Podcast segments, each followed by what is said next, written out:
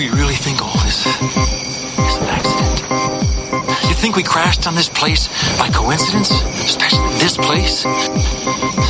We were brought here for a purpose, for a reason, all of us. Each one of us was brought here for a reason. Brought here. And who brought us here, John? The island.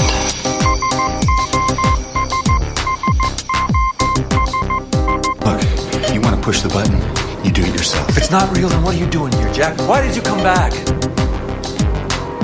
Why do you find it so hard to believe? Why do you find it so easy? It's never been easy! It's a leap of faith, Jack. Two players, two sides. One is light, one is dark. I'll see you in another life, brother. We have to go back.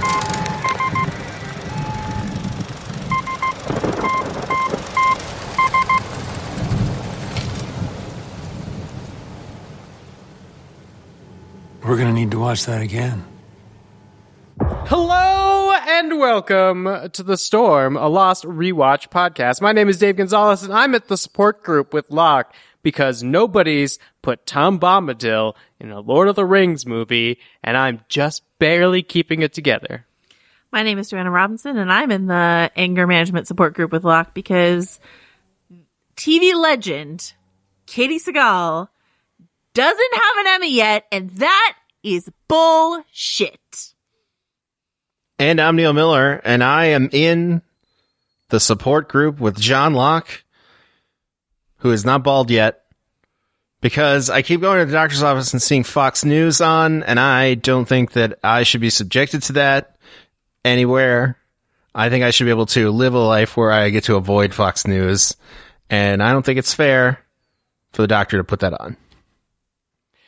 You are listening to the episode four, season two, episode three orientation. That's right. We have finally gotten through this like three part, uh, opening to season two. And that means we are halfway through our six part mini series before we jump off to talk about Star Wars for the rest of the year. But if this is your first time joining us, you are tuning in for the Lost Rewatch podcast. We are re- rewatching the ABC series Lost and we split our podcast into two sections. One we call The Calm, in which we only talk about episodes we've already watched for the rewatch as if we're, you know, watching it for the first time. And the second part we call The Storm because it involves spoilers, a storm of spoilers, or what would be spoilers because all of us uh, talk about things that have been addressed in later seasons of Lost or in the intervening years as we've compiled all this Lost knowledge. You could check your show notes on your podcasting device right now for time codes. We also have an interview that's also in the time codes. Everything right there, format in the notes. That is the storm. We used to be called the storm of spoilers. You could support us at patreon.com slash storm of spoilers. There you get a whole bunch of different bonus content. Some is lost related. Some is not lost related.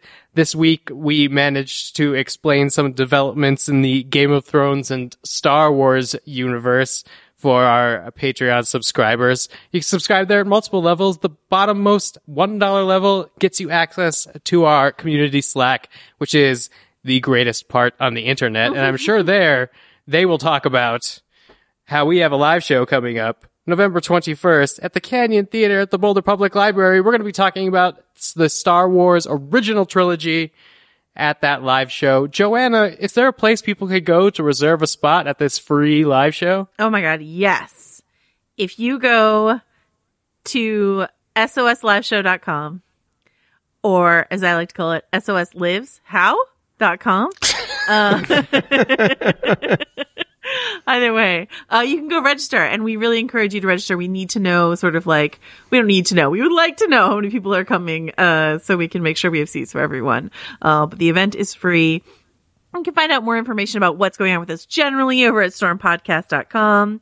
If you have questions, comments, or concerns for us, uh, or just like to talk to us, you can email us, host at stormpodcast.com. Find us on Twitter at stormpodcast, just like so many places to find us, guys. So come find us, join us. Lost is happening. Star Wars is next. It's a great time to be alive in the fandom unless you're Weiss and Benioff. Okay. So, um, we are going to read quickly a review that we got from a listener uh, before I hop over to a quick listener email. So this review is titled, uh, oh my gosh, no, the person's iTunes handle, which I can only assume was created just for us, is, are you ready? This person has named themselves Hatch, Hatch, Hatch. um, and the uh, the title of the review says "Real Five Star Review, Five Stars." Uh, thank you all for diving into Lost. I knew it would be great after it was announced, and I recalled Joanna talking about the Lost-esque stationary bike scene in the Westworld podcast. What a great Westworld moment just for the reportedly accidental callback to Lost. Probably the highlight of Westworld for me, but I guess that's an opinion for another review. I've listened to lots of the hosts' other pods, but I had to join them on Patreon for this one and the spoilery interviews. Great job on this and can't wait to hear the rest and also jump into Star Wars with you all. So thank you to Hatch, Hatch, Hatch for that. Hatch, uh, hatch, hatch, hatch, hatch. for that review. Uh, and then we've got a great email from Ashley Olson. She signed it Ashley Olson, not that one. So we'll just say that right off the bat. Ashley Olson, not that one, wrote us. Or is it? it's actually Mary Kate. Um, wrote us this email. Uh, hi, Joanna, Dave, and Neil, long time listener, first time writer. I found your podcast a few years ago in the throes of my obsession with Hamilton. I searched. Hey. Whoa. I know. I know. We caught one. Um, I searched for podcasts about Hamilton and I suggest it suggested your episode from 2016. I was excited to hear people talk about something that I like so much. I loved the charisma that all three of you have. I got hooked on the off season tour and did an, an MCU rewatch listening to each episode you guys put out for each movie. I also love listening to your Star Wars episodes. All that being said, I've never watched Game of Thrones, so once season 8 started, I was sad to jump off the wagon for a while and looked forward to what you were going to do after the conclusion of Game of Thrones. I was so glad when I heard the promo for the Lost rewatch. Lost is my favorite show of all time, and I couldn't wait to take a deep dive into it with a podcast that does such a great job of both recapping and theorizing so many other things that I have loved. I came to Lost on season four when I was 20 years old, working second shift at a hotel and would get home to a sleeping house and had nothing to do. Before the fourth season of Lost started, they had a push that all previous seasons were available to stream online. So I jumped in and started from the beginning watching on abc.com.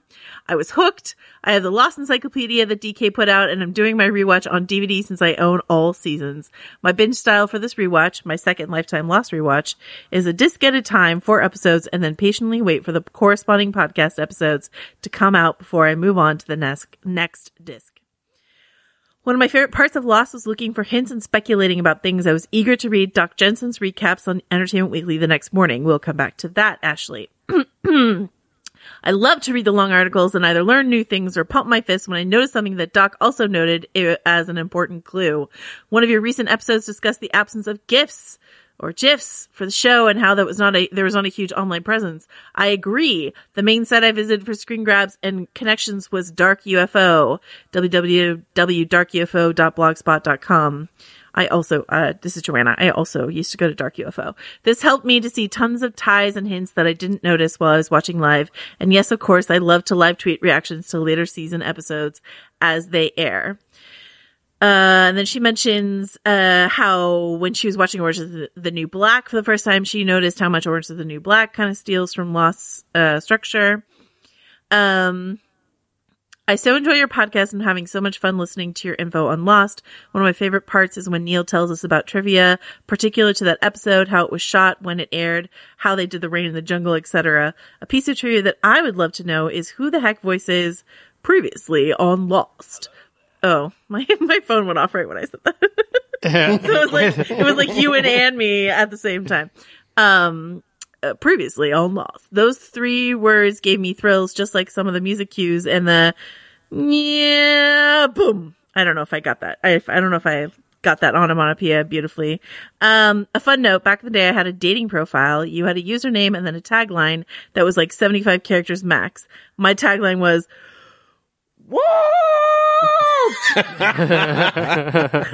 Unfortunately, the dating site proved unsuccessful, but I have no regrets about the best tagline ever. Keep up the great work. Thanks for a great show and don't fall down. Ashley Olson, not that one.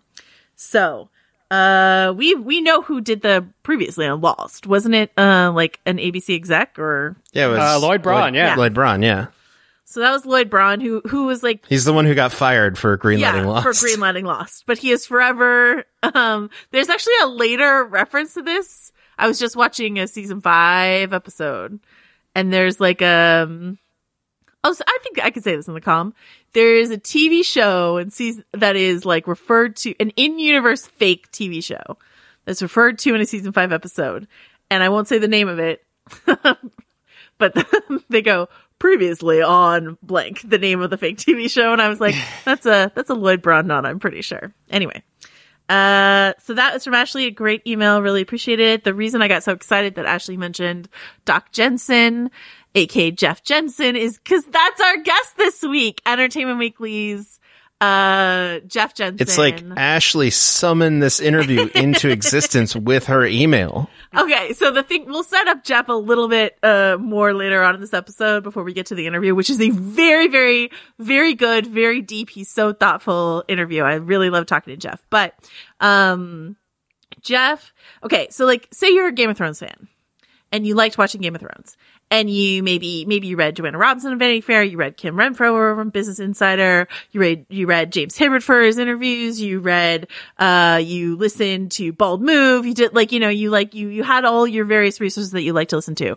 When you watched Lost, you like just read Jeff Jensen pretty much. Jeff Jensen was like the Lost guy. We didn't have the Game of Thrones person. We had some Game of Thrones people. Jeff was the Lost guy. His like recaps, if you want to call them that, on Entertainment Weekly were legendary. So much so that he is now working with Damon Lindelof on Watchmen. So we talked a little bit about that. We talked mostly about Lost, and we talked about this episode, which is his favorite episode uh, of Lost. And so uh, we will go to that later. But I'm really, I'm just so thrilled and excited that we got to have Jeff on for this episode of the Storm Podcast. All right, I did all my things. Now it's time for something else. Yay, what a great podcast we have. Neil, Yes. remind us what happened as we finally resolve this cliffhanger of guns down in the hatch on the island. Indeed, it is season two, episode three, orientation, which is, as Dave mentioned, sort of the third part of the opening trilogy of episodes to season two. This episode was directed by Jack Bender, who we've mentioned many times. It was written by Javier Grillo Marxuach and Craig Wright. It aired on October 5th, 2005. It continues to take place, as did the previous couple episodes, on days 44 and 45 on the island.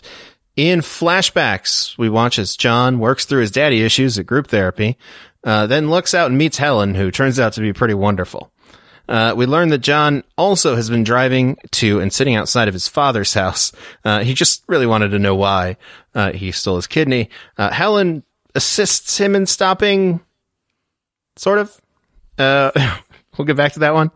Uh, on the island, Michael, the many orientations on the island. This is the most literal uh, episode title because Michael, Sawyer, and Jin receive an orientation about what Ana Lucia and the folks in the back of the plane have been up to, and then she steals their gun and leaves them in a hole. Uh, Desmond and a mysterious film give Locke and Jack an orientation for what's going on in the hatch. They decidedly, they have decidedly divergent opinions on the veracity of these claims. Uh, and then, uh, Desmond runs away, brother. It all, uh, Kate, Hurley, and Sayid, uh, also learn some stuff about the hatch, uh, which I assume will m- come to play later. Uh, it all ends with Jack taking a leap of faith and John taking the first shift in the hatch. Uh, Lost PDF Fact of the Week this week. Uh, this episode was originally intended to be the final appearance of Desmond, but if maybe you uh, heard Joanna and Henry Ian Cusick talk about this in part of the interview last week, he was eventually brought back. Yes. This is not. Trust us, we did not get super excited to see Desmond just for three episodes. I, I Right. know. we we debated we debated whether or not we should say this, but yeah, The only reason I brought it up is maybe not bringing it up is to make the joke that Desmond runs off into the forest never to be seen again. and that's the last we see of Desmond. It's, Oh, um, it really is just too ran Into a hard. jungle of mystery. It's too another- hard to do that. see another jungle brother. Um, yeah, uh, Yeah, because uh, Desmond's on a lot of posters going forward. So he, yeah, Desmond's not a not running, not not gone forever. Anyway, this week's uh, opening question: Who took the bigger loss in this episode? Jack losing, ultimately, I guess, losing the argument to Locke, or Sawyer losing his gun and his manhood to Ana Lucia? I'm gonna go uh, actually with Jack, but not for the moment you're talking about. I wanted to talk about how Jack is How many losses pursuing does Jack take in this episode? purs- pursuing Desmond with, with like a gun and is gonna like get some goddamn answers, and then he's like, "I married her," and then cries himself into uselessness as Desmond's like, "Oh, so fuck it off now," and runs off the series I love- as Jack weeps. I love that line reading. I married her. I married her. I actually, I've I I've actually- watched all of Lost up to this point, and I do not know how I'm supposed to retake that line reading still. I I love I actually love this Jack in this episode and I love Matthew Fox in this episode. So I'm not here. Uh, this is not a Joanna hates on Jack for a, an hour episode at all. Uh, that being said, I married her. It's like makes me laugh every time. Jack. Okay, so Jack takes the bigger loss. I will say that you know, shout out to Sawyer, who really gets sort of owned in the con game this week, and I love how it just happens all within this one tight episode. That it's just like, oh, Sawyer got taken. It's great. I mean, uh, you know, look out for the the very very low rise bootcut jean. Don't under underestimate someone in a low rise bootcut jean. Is know? that a that would be a most 2005 thing? Oh, absolutely. Her jeans. Ana Lucia's jeans. Mm-hmm. Yeah. Which, spoiler alert, I'm pretty sure she only wears those jeans for the whole entire show. So yeah. and then she only wears None of- those of jeans her through most made it. of the Fast and Furious. Uh, she just really loves that kind of jean. Really, since Girl Fight, have we, has anybody seen the lower half of uh, Michelle Rodriguez's legs? Maybe she just always has Blue those Crush, jeans on. bro. Blue. Oh yeah. Oh. Oh, Oh. I apologize for forgetting Never. about Blue Crush. Never has a theory been blown up so quickly by a surfing movie. Worst lost theory. Uh, Ana Lucia has no actual shins. Um, yeah. Let's let's stay with the others. Um, complex. Uh, that's just been getting weirder down in the hole. I actually think that uh, this is evidence that season two Sawyer has like developed a new softer side because as Ana Lucia points out, he did not shoot any of the others uh, when they, you know, rushed at him with a big stick. Uh, which he says he was, you know, too busy to notice or maybe forgot the gun, but I, I think it's just a softer Sawyer. The season two Sawyer is not the Sawyer that, uh, you think is to randomly shoot somebody now that we've seen, you know, Shannon and, uh, Charlie, uh, randomly shoot at people. Well, and this too, right on the heels of Adrift, where there was a lot of time talk, or what was it? Was it in Adrift or was it in the first episode where there's a lot of talk about Sawyer both wanting to die and not exactly being a killer? Uh, so there's been a lot of exploration about what Sawyer is and what Sawyer isn't leading up to this. And I love how, um, you know, Ana Lucia sniffs him out as not being a killer sort of immediately. So she, And- it makes her a very, like, on the survivor level, just that one moment makes her a very dangerous player because you're like, oh, not only is she clever enough to, you know, go through with this whole plot, but she's also very perceptive of what's going on. So I like it. And I like the episode for the way it, you know, uses Ana Lucia and her reveal, uh, despite the fact that she's been in the opening credits this whole time. So we finally got there. A lot of this episode feels like we finally got there, uh, which I think brings us back to the hatch where we pick up right where we left the end of two weeks ago, uh, with the, you know, Desmond pointing a gun at Locke. Uh, Kate this time finally manages to, uh, shuffle down, uh, into an Wait, armory. Can we go? Wait, are we done? Like, are we done checking in on the pit without me getting to talk about Michelle Rodriguez? oh, we, we can talk more about Michelle Rodriguez. Yeah, no, let's stay in the pit. Go ahead. Pit, pit, Pit, pit, pit, pit. um well i just i do want to say um we saw a, a gentleman swing a, a a mighty club in this episode that was intriguing um but our our listeners were discussing this episode in our Patreon supported Slack. You too can join them for the low low price of a dollar. Uh, they were talking about it, and someone someone described Michelle Rodriguez being pulled up out of the pit like like a pirate queen, and I'm like, it was that was a pirate. She really like- does. It's yeah. such an awesome exit. Yes, she just gets Yeah. fully hoisted out of there. It's so good. Um, so yeah, and very seemingly very comfortable with the gun. At least more comfortable than any of our Mm-hmm. losties have been so far. yeah, it's uh I I just I love Michelle Rodriguez. I'm glad that we didn't just see Ana Lucia order a tequila with Jack and never again. Um, but like it's so funny because um I remember asking uh a, a bunch of our listeners in in the Patreon like when she first shows up at the end of season one I was like what'd you guys think crazy they're like oh we just assume she's gonna be back I don't know she's on the cover of certain things Michelle Rodriguez is in the sh-, and I was like oh I guess it's not as exciting this many years later See, this is the same. It's the same thing as the Desmond thing that we Yeah. just talked about. It's like, well, like people know that like yeah they didn't die in their first episode, at least. So anyway Ana Lucia um that's all I And her jeans. the like the the jeans iconic pirate queen love it as a descriptor um her getting one up on um sawyer's great stuff so Also, like how- much better pronunciation of others by Jin this week. That's true, and Yeah. correct subtitling on the previously on by the subtitling people. Yeah, I mean, if uh, we're gonna if we're gonna hold their feet to the fire 15 years later, last week, then we gotta, you know, when they do it right, we gotta call it out.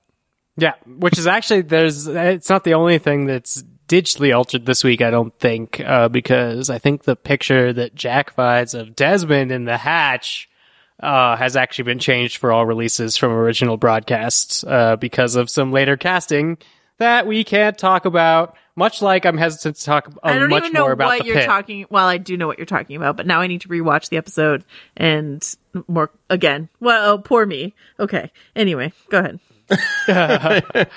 Well, which is why I was sort of like pivoting off the pit uh, a little bit faster. Be- not only because Pit, I love pit, pit. everything that's happening Right. in the hatch. No, I'm not going to chant for the pit. It's a hatch chant, and it will remain a hatch chant. pit pit Uh, pit okay But we'll be back to the pit. But I also wanted to point out that I love how, uh, in the show's way, she's like, "Oh, you're gonna do the old sick prisoner" when she's doing the old fake prisoner, and I'm like, "Ah, yes, someone who's aware of all the tropes of uh, being being caught in a pit." I think it was Javier who wrote this episode who uh, said that you're eventually just doing Star Trek, uh, no matter what thing you're doing, and caught in a pit.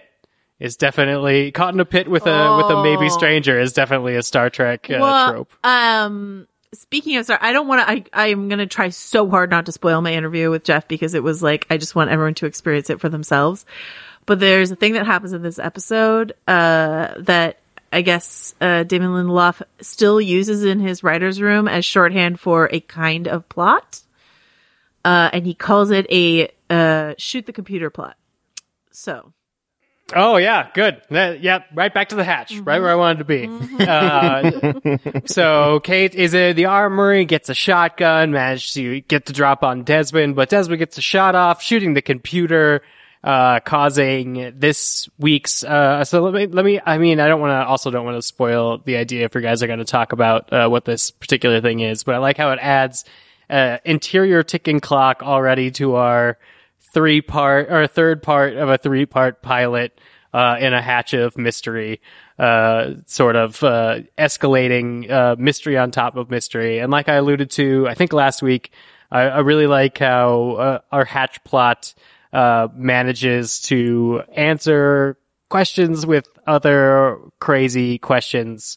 Uh, because as Desmond struggles to try to fix the computer uh, so they all don't die, uh, he instructs Locke and Jack to watch a uh, orientation film, uh, number three of six, it says, for the Swan Station, uh, that introduces us to the idea of the Dharma Initiative, a parapsychology research group uh, that created this lab. Uh, then, because of an incident, the button needs to be pressed every 108 minutes, and we have our like what should be a super simple uh dramatic set of events, which is there's a button that either does or does not save the world, which kind of seems dumb when you just reduce it to a sentence, but it becomes the dramatic threshold for a run of episodes, uh, starting here with like a showdown between Jack and Locke on, uh, if pushing the button is even real.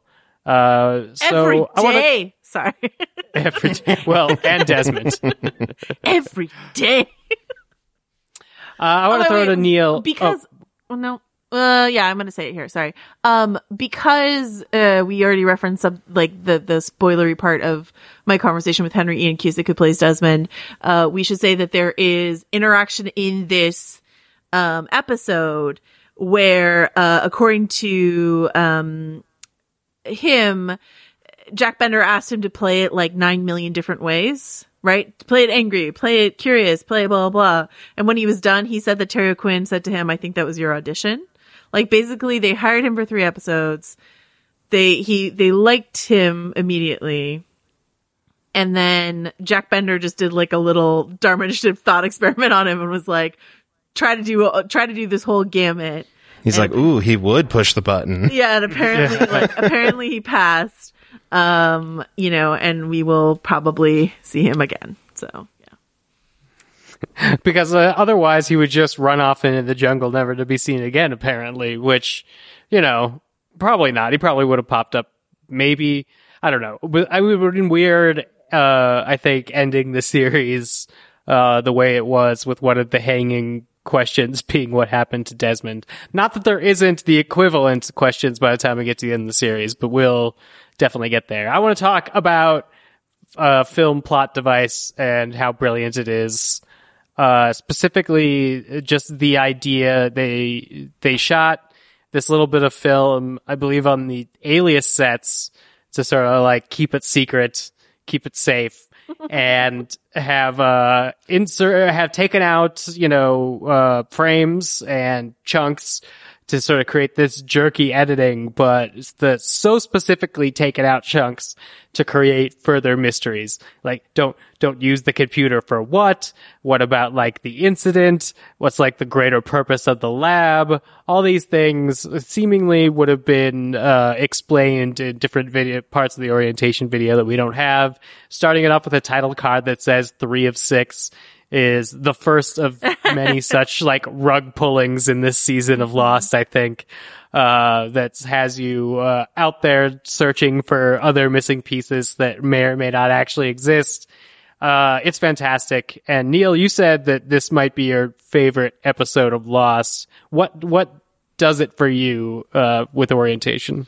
Yeah, well, I think you described a little bit of it. I mean, for me, as I was rewatching this, I'm remembering sort of the time in my life. This was actually, this aired at the end of 2005.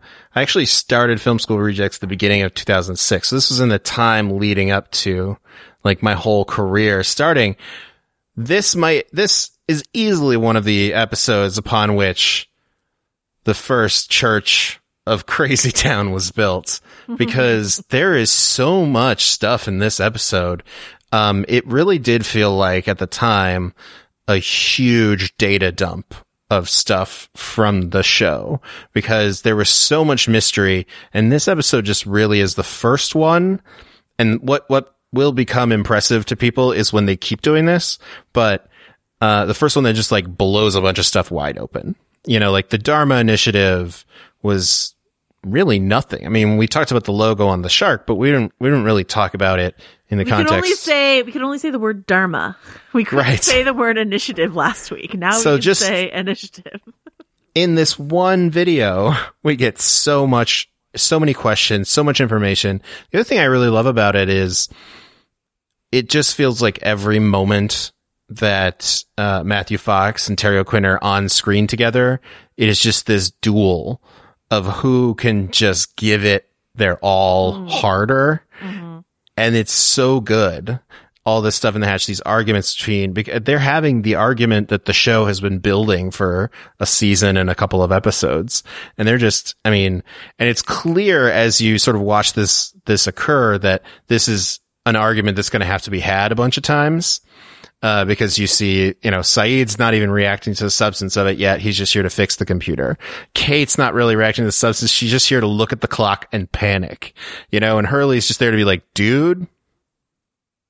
Um, so it's really, it's really interesting. They spend so much time with just Jack and Locke being the only two people sort of arguing this question as the clock ticks down. Um, yeah, it's one of my all-time favorite Lost episodes by far because of, because of the, just the, the combination of how good the character stuff is with the immense amount of crazy information this episode tries to give us. I mean, just think about the Ana Lucia thing. I remember that it being like a huge deal. Like, oh my God, she's back. You know, we didn't know if we were going to see her. It's, it's funny because we just talked about how it's easy to not be as surprised nowadays, but back when it was airing, it was wild. Other survivors from the plane. Yeah, it was like you had no idea that there At was anybody from the back of the plane. and this sort of, and th- this opened up the, that door where it was like, well, if she's there, are these other people from the back of the plane? Are there more people on the island? What's going on? You know, it's just, well, that's when the theories just started to pour. Woo! And I, yeah.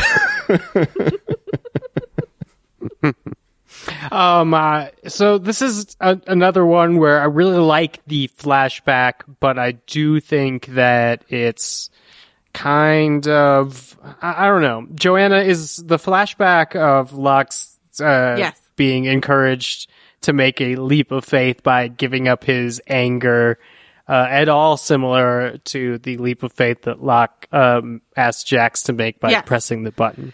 Once again, I don't want to spoil my conversation with Jeff Jensen too much, but this episode, rewatching it, I had this like eureka moment watching it. And then talking to him, I was like, oh, he had this eureka moment a million years ago.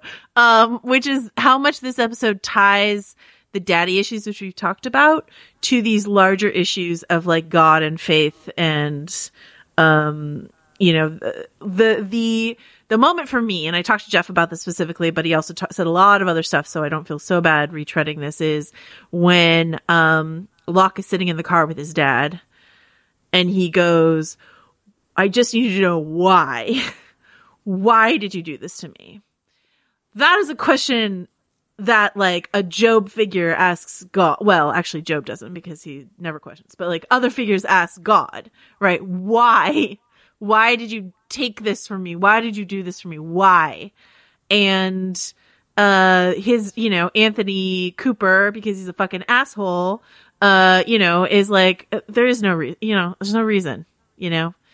And, but that's, that's the, like, Locke keeps searching for that answer for the why, for the, his faith is open. He's open to the universe in a way that Jack, with his bad father figure, is very closed off. And Jack, uh, Jack's in, when you think of it that way, when you think about how closed off Jack is to opening himself up to the universe in that way, man of science, man of faith, um, Jack's anger makes a lot more sense in this episode.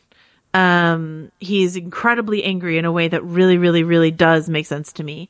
Uh, and Jeff explains it better, so I will let him. But, um, I think that father figure stuff is very important. The Helen stuff, I don't know how extra important the Helen stuff is, but it's so enjoyable. Katey Sagal is so good as Helen. Katey Sagal from Married with Children, Sons of Anarchy, Futurama, like freaking legend of TV. Katey Sagal.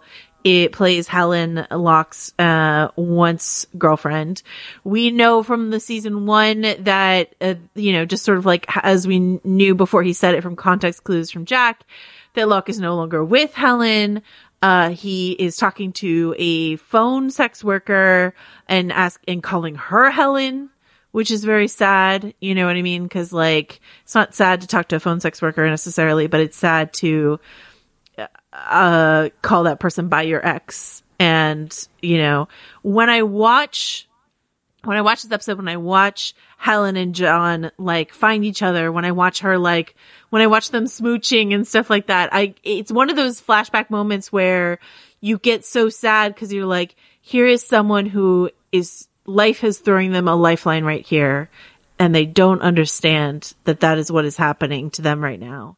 And we don't know yet what decisions Locke is going to make to bring him alone in a box factory in a chair, sad and angry. But, you know, watching someone happy in a flashback who then gets so sad, uh, is, there is so much poignant tragedy to it. I love this flashback and I do think it is tied thematically to the island stuff.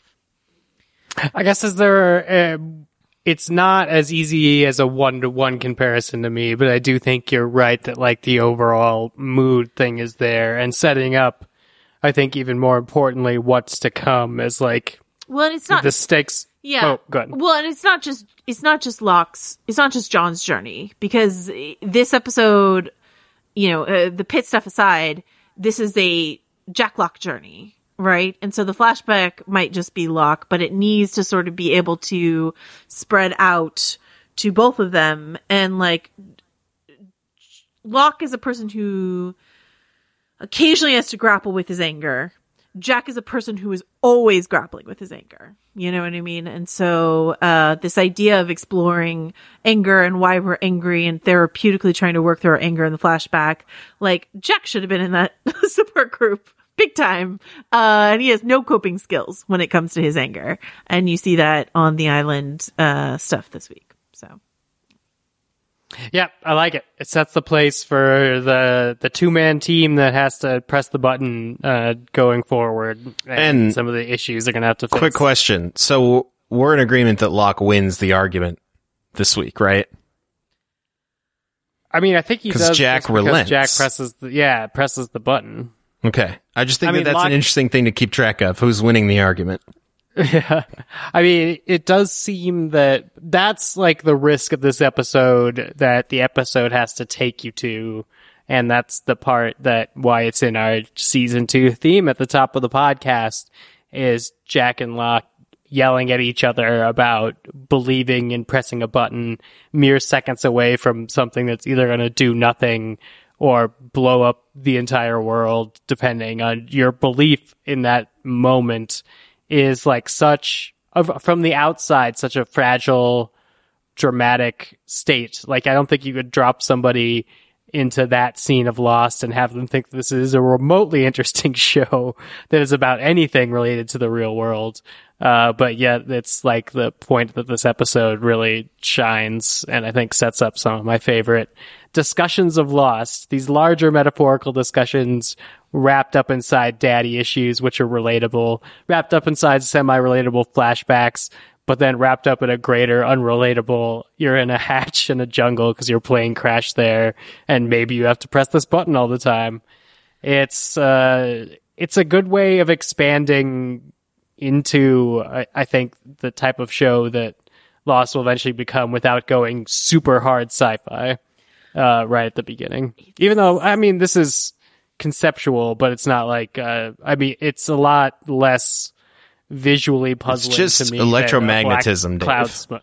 Well, it's it's not a black uh, you know thing that floats around and drags Locke under under the ground. That's a lot more puzzling to me than there's an electromagnetic bomb or something underneath this computer. Do they, so they say electromagnetism in this episode? They do, Yes. yeah. Okay. Okay, good.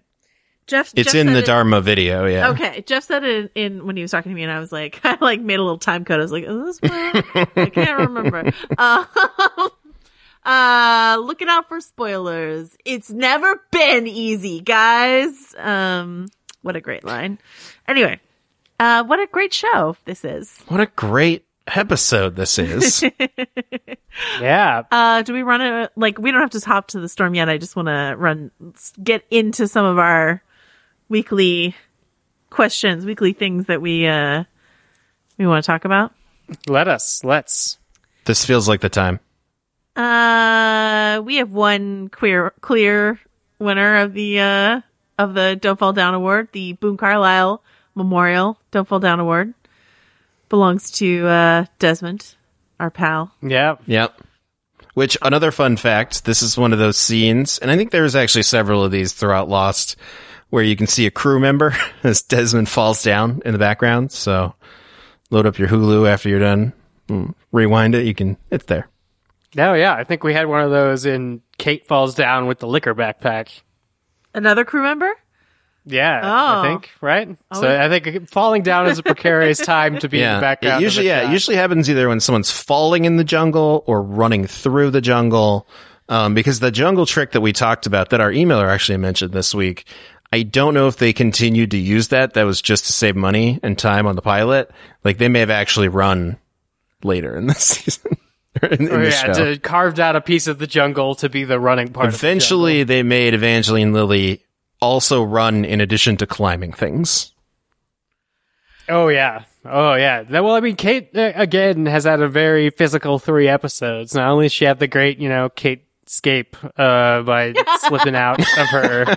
What a Giacchino, what a Giacchino-esque description of that. Yeah.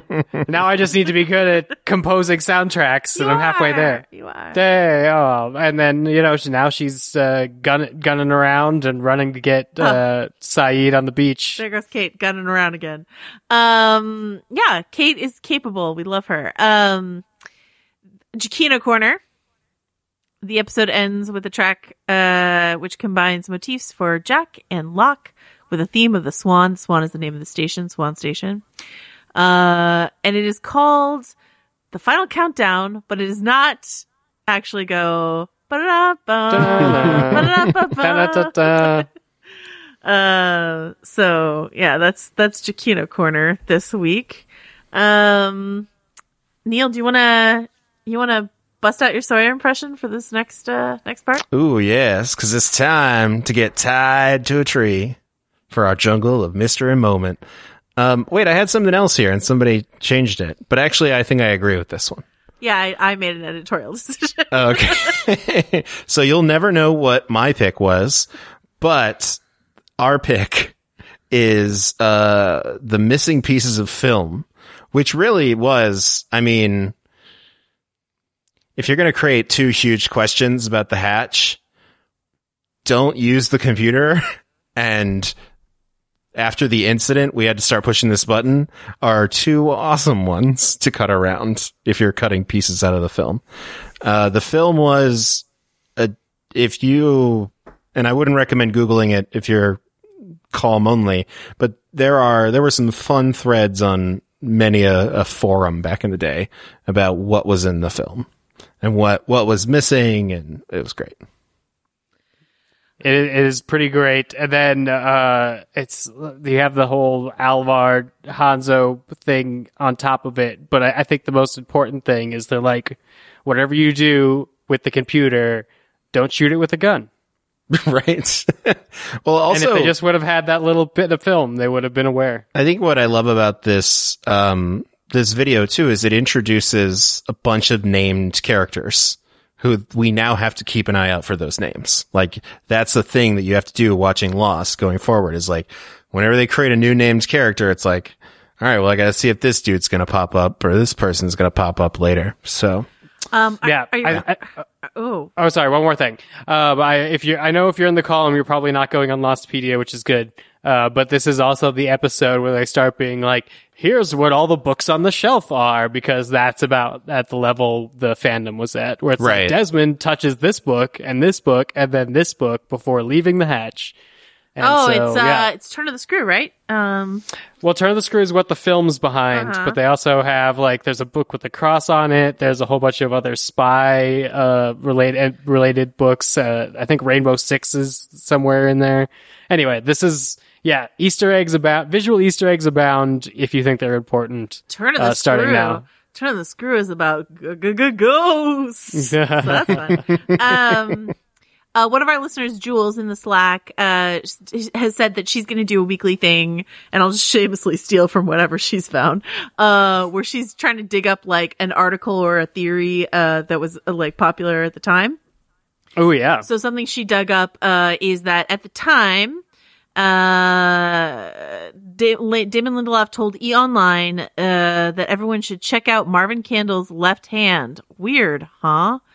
Uh, and then this this article is on Today.com, and the writer says we did and found that Candle's left arm and hand never moves throughout the entire orientation film. In fact, it looks a bit fake, like a bad prosthetic, or it could be one of those Twin Peaks things, I am the arm and such, though we sort of hope not. Uh, ooh, and then Oh my god, I wish it was still the universe of Twin Peaks. If the arm was shot off, I'd be like, ah, I make this sound. I would have been like, oh my god. remember Twin Peaks: The Return and how good it was. We talked about that with Jeff Jensen, Twin Peaks: The Return. So uh, stay tuned. anyway, also, uh, I uh, I have something for the storm from this article. Don't read this article, is what I'm saying. If you're a commie. Um. Anyway, yeah. So uh, Marvin Candle's uh, left hand, left left arm. Yeah, what's going on with that? Ah, what's up with that? That's kind of a jungle of mystery moment, but it's encompassed in what we picked, which is the film. That Film. Uh, uh, we we've been getting a lot of these really good Star Wars Lost mashup memes because our producer Diana is running this hashtag Lost on Star Wars meme contest that we will be giving out like a Star Wars prize to whichever lost Star Wars meme we think is the best. Since these are the two things that we are currently uh, bumping up again in our coverage, and uh, someone did a great one, which is John and Jack watching the film, and every time it cuts to the screen, it's just footage of Jar Jar from the prequel. it's just Jar Jar stuff, and it's not like it looks painstaking. I mean, the person must have taken so long to make this thing, and then it just ends with Locke going, "We're gonna need to watch that again." Mm, yes, more Jar Jar. It's a leap of faith, Jack. anyway, yes. Uh, excellent. All right. I th- unless we have anything else for the calm, are we ready to jump to our interview with Jeff Jensen? Uh, did we miss anything? Yes, we did. We missed the Leslie Oh, no. Leslie Arzt Memorial Ironic Statement Award. Uh, goes to Jack Shephard for saying it's just a button. No, it's everything, Jack. Dub Jack. It's one of those memorial ironic statements that you immediately know is wrong. Yeah, yeah. Like, no, obviously it's not just a button, Jack. just a button. Uh, do, do we Sure. talk Yeah, she was just your wife. Oh, I married her. I married her. boo. I love how Desmond is so concerned. Is she okay? that woman? Desmond's such a good friend. He remembers Yeah. that from like years ago or whatever. Is she okay?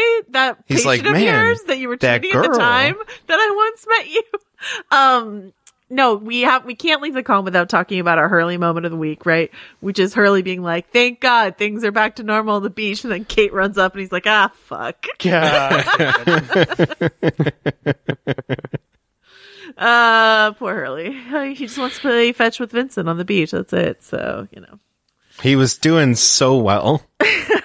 Kate. Yeah. Kate's all dewy and looking like great and actiony, and she's just like, "Sayid, we need your help." And Hurley's like, "Ah, god damn it." Yeah. There's also I got mean, like five hours. Five hours of not being terrified. She comes running back with a much bigger gun than she left with.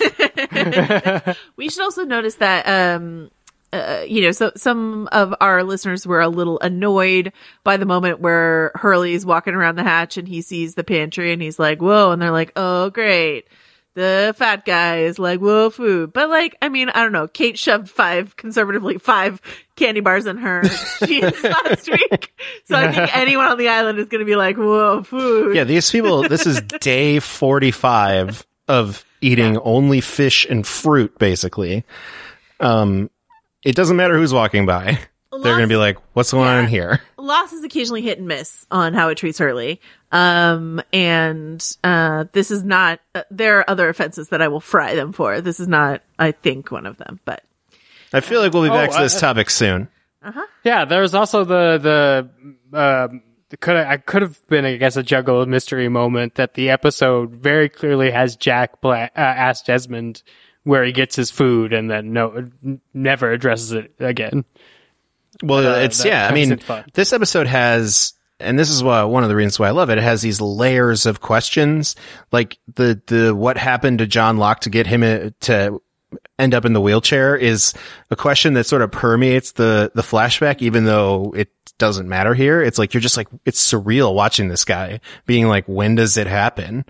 Um, and it's the same. is this going to go horribly wrong? Does Yeah. she stab him? I want to put, like, maybe a recurring thing we should do is like bad dad check in or whatever, right? Because like, Anthony Cooper's really pulling ahead in the polls here. the bad dad power rankings. when he's like, I mean, I know, I know, like Brian, Brian's way up there, right?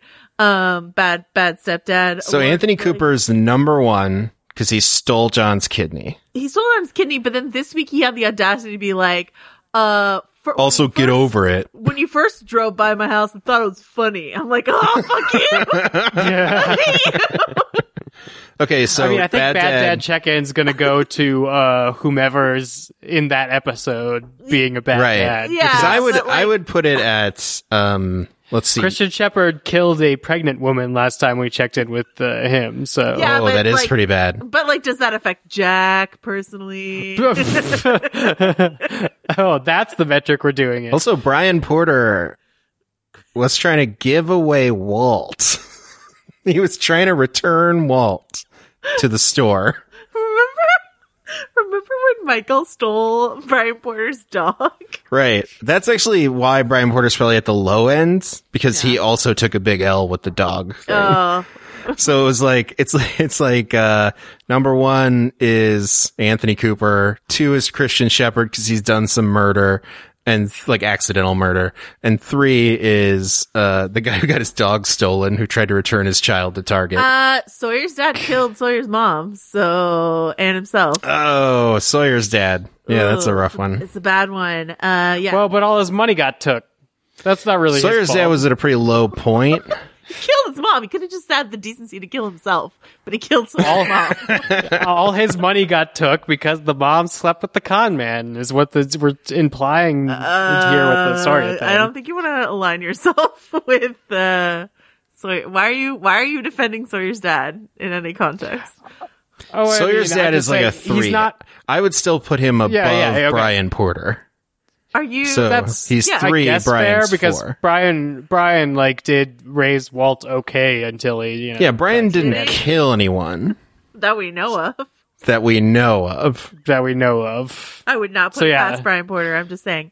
Um, all right, so we're gonna do bad dad check in, uh, probably weekly. Uh, this week, obviously, the king of bad dads. It's just Anthony super Cooper. easy to do The- all the time with this the show. reign, the defending champ, Anthony Cooper. Right. Now it's just a question of can anyone, Uh, yeah. can any father do something worse to their child than what Yeah, Locke's any- father did to him? Can anyone unseat Anthony Cooper? I have some possible contenders.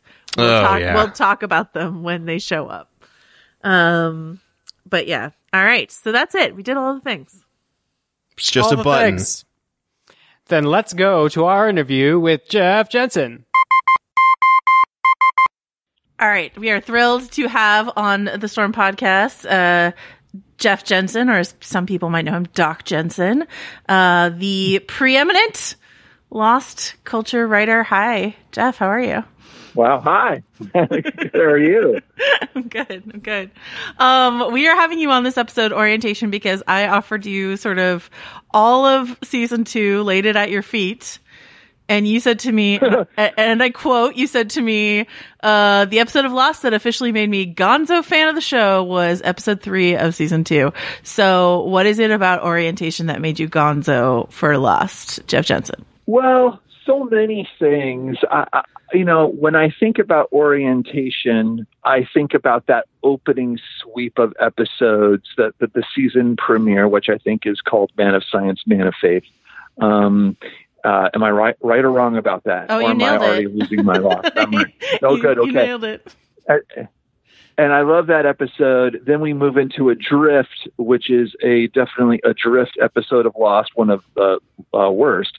Um, but then Orientation, which it kind of completely rebounds, and this sort of triptych of episodes completely uh, just like I, had been a fan of the first season and had written about it, but these three episodes taking taken together and specifically the third orientation just like uh, made me crazy for the show. So orientation specifically of course is we get a huge our first big download of Dharma initiative mythology specifically in the form of that orientation film. And, you know, when John Locke said the immortal words, we're going to have to watch that again, uh, he spoke for me and I think for a lot of people. And I watched that thing over and over and over again in the, in, in the weeks and months to come. This episode completely delighted and tantalized and, and, and hooked me for the part of the show. That's that's the puzzle. That's the mystery that's what is happening uh, in, in why why are these are these people been brought to the island? What is the history of the island? What is the purpose of the island? What is you know, all, all of these things like and, and what was the dharma initiative and what were they studying and, and, and, and what do they have to do with anything and, and, and, and what about this mysteriously chopped up edited film and filled with conspicuous touches, like from from from loaded names to the fact that Dr. Marvin Candle's arm doesn't move to the symbol of like, you know, like the, the, the Dharma logo itself. Like I was just so tantalized by by by all of these details and it just got that part of my brain that's that was that's always been part of my sort of geek fandom, the the theorizing part of my brain going. Yeah. And so that that this this this episode like just just it, it, launched a million theories from me and and and really created Doc Jensen because out of that I told my editors I, I, I got to be online theorizing about the show and playing with the show like every other fan like you know I, I was just that guy like internally at Entertainment Weekly after every episode of Lost, I would just share my nutty theories via email with my colleagues, and like you know, and, and they actually encouraged me. You you got you got to you got to get online and play with people. So that's part one of that story. That's a huge reason why uh, orientation spoke to me. The the other part, and I'll and I'll talk to this, and then I'll and I'll shut up for a 2nd Mhm. which is that is that I loved. I've always was uh, was intrigued and and and and and I love the themes of of, of faith and reason um, in the show, and orientation hits that really hard. Um, uh, and and and in the conflict between Locke and Jack, and in the the internal conflicts within Locke and within Jack, I I recognize myself um, as a guy who um, uh, is a person of faith, um, but also kind of conflicted about my own faith and is con- constantly questioning my own faith or even wondering where it comes from. Like, is it is it grounded and rooted in something that is actually real? Am I, am I seeing it clearly, or am I just kind of colored by my own biases and my own personal history and pains and traumas? Do I want this to be true? Um, the conflict between these two guys, the conflict within themselves, the larger meta questions uh, represented by the hatch, um, and how it pertains to all of that. It, it it just like spoke to me rather powerfully and building to one of my favorite favorite moments on a character level in in all of Lost when you know um, when Locke says to Jack, "Why do you find it so hard to believe?" And Jack says, "Why do you find it so easy?" And Locke just says rather poignantly, "It's never been easy." Yeah. You know, and I was like, "Oh, that exchange, those three lines delivered by the way that the, the way that those guys deliver those lines um, that's like I feel like that's my spiritual life in a nutshell. Um, and and you know it's it's not you know it's it's it, Lost presents themes of faith and reason so fancifully and, and in the in the abstract and and metaphorically and emotional. It's you know it's it's it's it's a weird thing. It doesn't you know, but uh, it, doesn't present necessarily a, a coherent view of all of those ideas but somehow it, it, it, it expresses some truth about that in, in, an emotional way. And I just, I connected it, I connected to that. So orientation is the show that, that, that, that made me uh, a playful fan, but also kind of told me, oh, this is a show about, uh, uh, about deep things in me that I recognize. And so, um, it was it's, it's it's it's the most meaningful episode of Lost to me. It may not be the best, Yeah, like yeah. empirically in terms of quality, Sure. um, but like it's it's it's the one that means the most to me. Yeah, it, I'm I'm glad you mentioned um, your faith because I had that down as a question to ask you. I know that about you that you are a man of faith. Um, I had that down, and then I was like, next to it, it says in parentheses too personal question mark. So I'm glad that you were like, no, I'll talk about that. Um, but but I, you know, I'm I'm an uh, agnostic sort of like atheist leaning person, and I um like I never necessarily connected to the spirituality of Lost when I first watched it. Um, I think it wasn't until Damon sort of re-examined some of these themes in the later, you know, in, in the leftovers that I really started to connect with that that questioning, that doubt uh, that he's so interested in in his work, uh, and then circling back and watching Lost through that lens, um, I find I'm connecting with those themes so much more this time. Um, but I'm curious if you think mm. that being uh, being a man of faith, being someone who has a, a sort of rich interior spiritual life, uh, do do you feel like that gives you an advantage over some other watchers in terms of connecting with what Lost is trying to do? Well, I, I, I wouldn't say that I have a a, a, a rich internal spiritual life. I would definitely say I, I have a tumultuous mm. and conflicted and even confused spiritual life.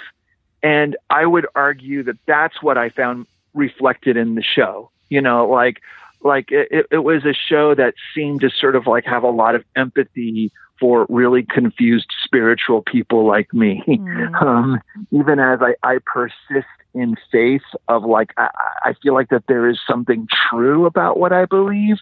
Um, um, it also kind of, uh, and, and so the, the, the, the show affirms that part of me. Yeah. It also challenges me to interrogate that faith and kind of go, really? Like, why do you believe what you believe? Like, how can you be so certain what if your faith is a product of of of of of, of anything from just confused intellectual thinking to you know wish fulfillment fantasy to past trauma uh, all of that? I i appreciated lost uh challenging me but also kind of saying i'm with you. Like i empathize with that too you know? So um so um, that said, to, so I, I, would just want to clarify sure. that part yeah. of it. Does that did that did that give me does that give an advantage?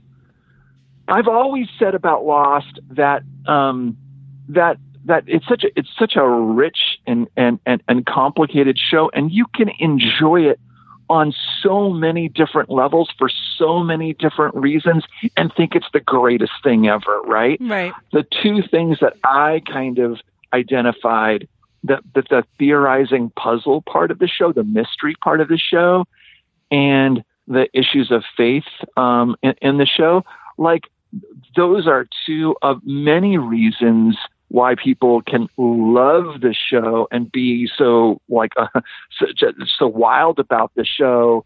Um, and, and, and, and I know a lot of other fans who like for whom it's just like, oh, like that was, that was an interesting theme. Or, oh, I didn't go in for theorizing at all. I just love the amazing adventure of all of this stuff. And, um, and, and, and these finely drawn characters and the and, and the spectacular storytelling. I mean, that alone is worth watching the show. So, like, um, the fact that I connected with those those those two areas of the show that um, you know, obviously the issues of, of, of spirituality are, are, are, were very important to the creators of the show. And, and certainly the show played to the part of the audience that wanted to play with the show as a kind of puzzle. Um, that certainly like helped my, my personal appreciation of the show. But, I, I, I, I'm reluctant to compare and contrast different kinds of fans yeah, or say sure. that one mode or relationship to Lost is uh, puts you in a better position to like the show or makes you a, a different or better kind of fan. Like um, we, we all this this show meant so much to so many people for so many different reasons, and that's one of the things that is so beautiful about it that that it could have such an, you know, inspire such a diverse uh, uh, uh, fan base and a and a and, a and a eclectic set of interest in it. You know. Absolutely. No, I, I yeah, I, I definitely wasn't trying to angle for like, does that make you a better fan? Um, but I, I am, No, cur- I- yeah, yeah, for sure. I do want to circle back to this, um, this theme of faith with, which I think is so, and, and doubt, which I think are so interesting in this episode. And you mentioned, of course, that great exchange between, uh, Jack and Locke, but there's also this moment when Locke is talking to his father, uh, and he's asking him Mm. why, you know, I just want to know why you did this to me. And, and, Yeah. and for that, it really drove home something that I wasn't connecting super Yeah. well, which is the issue with fathers in this show, which, you know, of course, Damon and everyone has talked about in terms of loss. So like the issues of fathers, but then the, the, you know, blurring that line of like, daddy issues if you want to put it that way and and god issues. You know what i mean? Just sort of like that doubt that faith that thing that we look for in a father that we look for in a god figure and we look for in the island you know and whatever it might be that is Yeah. this guiding hand. And i i don't know if you have any thoughts about the intermingling of those ideas. Yeah, I mean, the, like you know, the, the why of it all, like that that yeah, yeah that that beautiful moment, that painful moment that that that Locke has in the car with his dad. Like, why did you do this to me? You know, like that that question haunts all of Lost. You know, like why is this happening to me? Why are you doing this to me? Um, uh, and, and, and that question is so resonant in, in all of us in so many ways. Um, and, uh, and, and, and, and yeah, like, uh, e- even as someone, again, that just kind of like, like for, for me, um, that's where like, if I, if, forgive me if I'm taking your question in a different way, but Not that's, all, yeah. but but that's but but the, the the why speaks to both of my interests in the show right? The puzzle part of me that wants to figure the thing out um and the faith part of me that um that that that that that that that likes the show is sort of like a an expression of of of, of tumultuous uh, spiritual belief. I just feel like um like uh, for for me the the thing that that that I often struggle with in my own life is like when do I stop trying to figure things out and when do I just trust? When do I hang on and when do I let go? When do I stop asking why um, to the impossible questions of existence that can't be explained? You know, like Yeah. um, um, and I just I, I feel like it's it's it's amazing how this show kind of like pursues the that that idea in so many different ways, getting out of the cosmic for a second, but just in the emotional and in the in the personal. Like, why why do relationships fail? Why did this person do this to me? Why am I the way that I am? Like, these are like these are great questions that that that that deserve answers that that that that we obsess over that that we should interrogate but but at the same time like there is a point in which some of these questions some of these mysteries of self of of, of our past of pain of our own identity can't be answered. And so when do we learn then to let go of that interrogation and just to you know live out our lives or or choose to be who, who we want to be and live that out that that that tension that paradox between constantly questioning and then at one point do you stop questioning and just kind of live out your life in trust and faith like of of of, of who you are who you want to be like um like it's uh, I- just love all of that about lost and how it's all complicated that way Absolutely. Um, all right, so let me let me rewind, press rewind, uh, watch it again uh, a little bit on this time in your interaction with the show. Just before season two, uh, the big question, of course, was what's in the hatch. Do you remember any theories that you had about what was in the hatch that did not wind up being a Scotsman pressing a button every 108 uh, minutes? Do you remember any of your hatch theories? Yeah. What was I thinking going into the show? What was in there? What was inside the hatch? Um, I don't know. Okay. I, I, I really I, I really forget what I might have been thinking about what was inside the hatch. I think most of my um, uh, conjectures, if I had anything really thought out by that time, was kind of linked to any sort of speculation as to what the monster was. Um, and because, you know, in, in, in season one, what little we saw of the monster seemed to suggest that it was subterranean. Um, and that it might be linked to something something mechanical. So I think that the idea of a hatch embedded in the earth and the fact that the monster, at least in season one, was presenting is probably something manufactured um, and possibly mechanical. I think that most of my kind of like general theorizing at that point was that the island that there was that there, there was an elaborate machine works underneath the island and the hatch represented some kind of like portal into the, the, mechanisms of the island. Um, and so that's what i kind of thought would maybe happen um, once they descended down into the hatch um, that it would it would certainly lead to tunnels that would lead to other parts of the hatch uh, uh, island and, and maybe even different communities on the island uh, of something. I think that was my broader sense of of, of, of, my, my broader kind of like general theorizings. Like my very specific theorizings about Lost really didn't begin until what we actually saw um, um, uh, like in, in the hatch.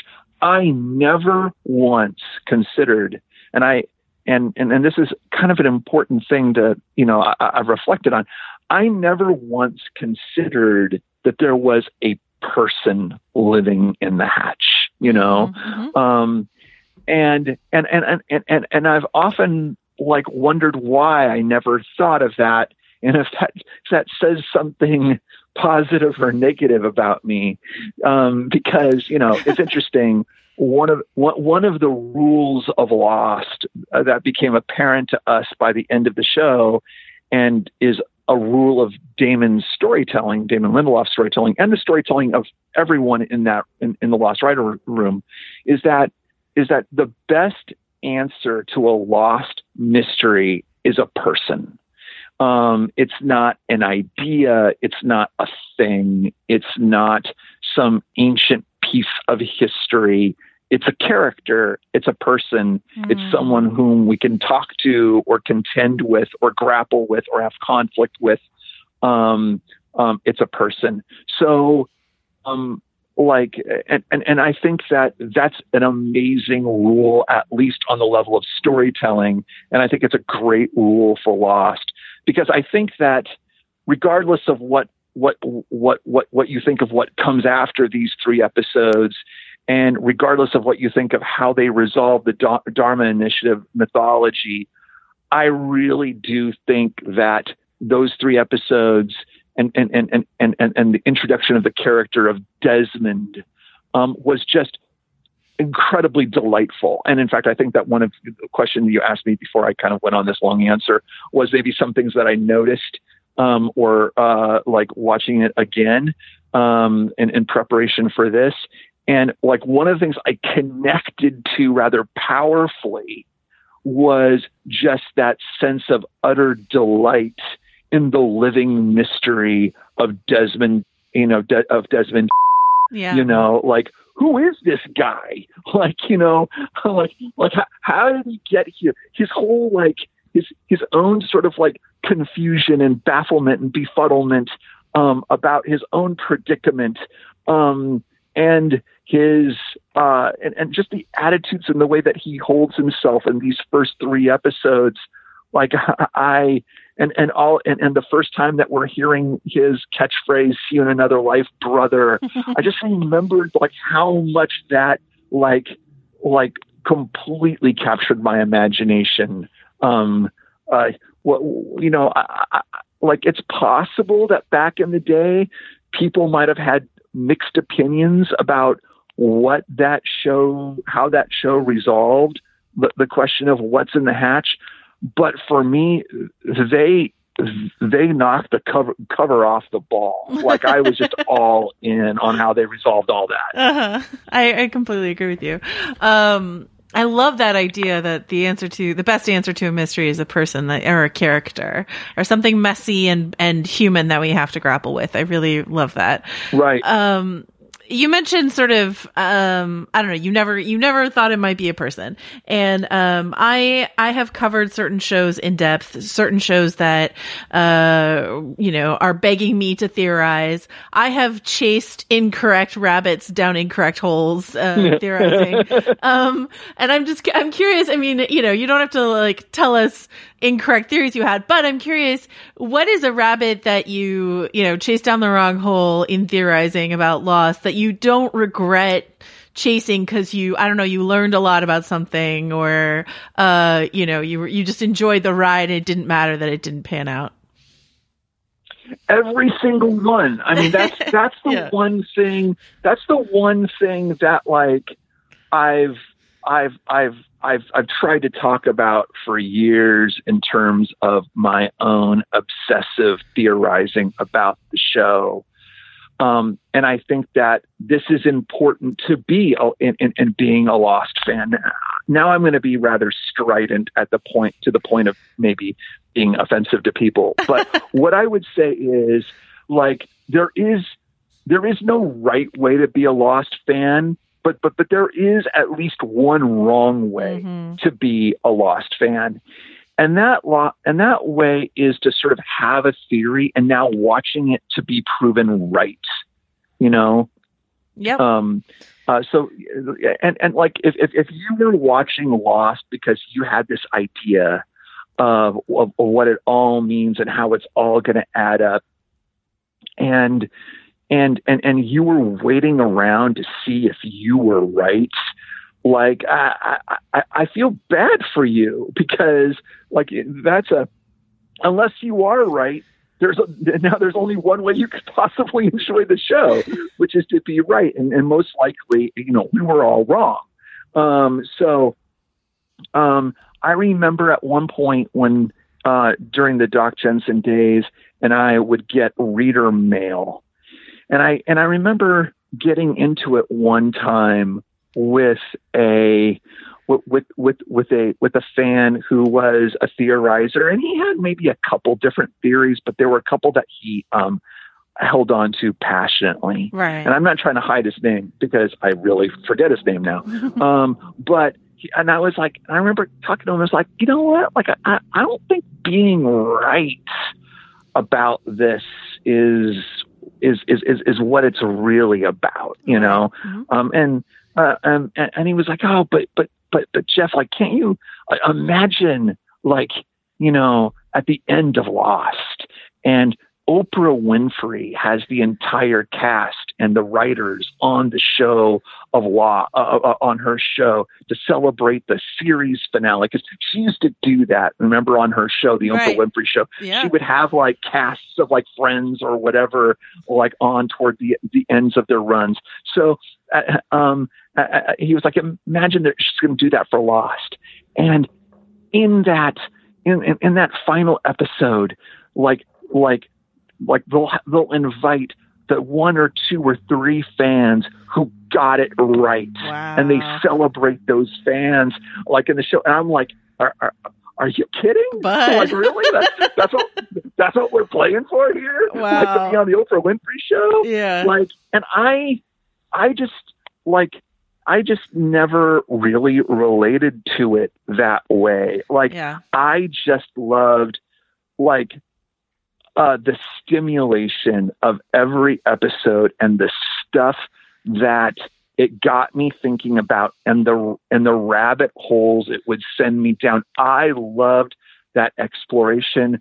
I loved. I, I, I never wanted one single theory of Lost. I, I like every week was about building a new theory and then throwing it away and saying, okay, like next week, like give me something new to chase and let me think about it in a different way. Mhm, You know, mhm. Lost is like this diamond with all of these different facets, and I just like rolling it around in my hand and looking at all using the theories to look at the show in a lot of different ways.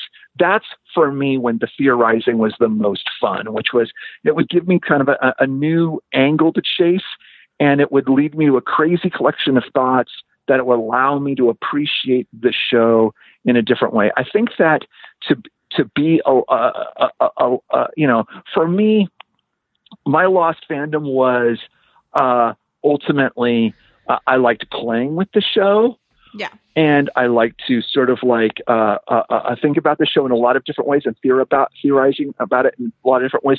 But at the same time, recognizing and submitting to the fact that this is a show being written by a group of writers who are telling us a story and they are following their own muse to some final destination.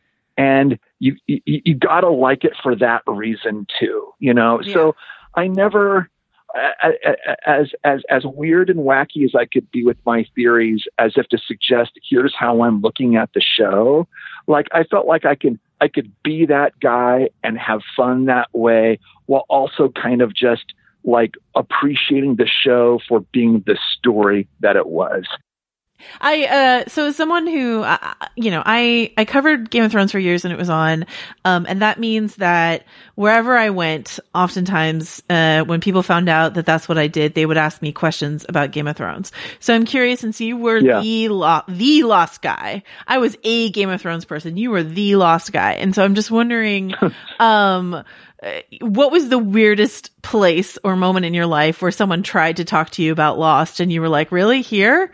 Okay. You know, like, did that happen to you? Um, there, there were no weird places for me to ever talk about Lost because no matter where I was from 2005, roughly, when my Lost obsession took off to 2010, I was always talking about Lost. So for everyone in my life, whether they knew me or not, I was the weird place, you know, like in the sense of like to encounter me in any situation um, uh, was to enter my kind of obsessed, warped, um, uh, uh, uh, uh, uh, like you know, thing of lost. Um, I, I, I, it's hard for me to, un- uh, to, to, like, I don't really have a great, even funny answer to that question because, because like I, I, I, I really did enjoy talking about lost and, and to a degree that like i think a lot of some people at that time in my life were like i'm a little concerned about you jeff. Um and i was just like come on you know i'm just having fun.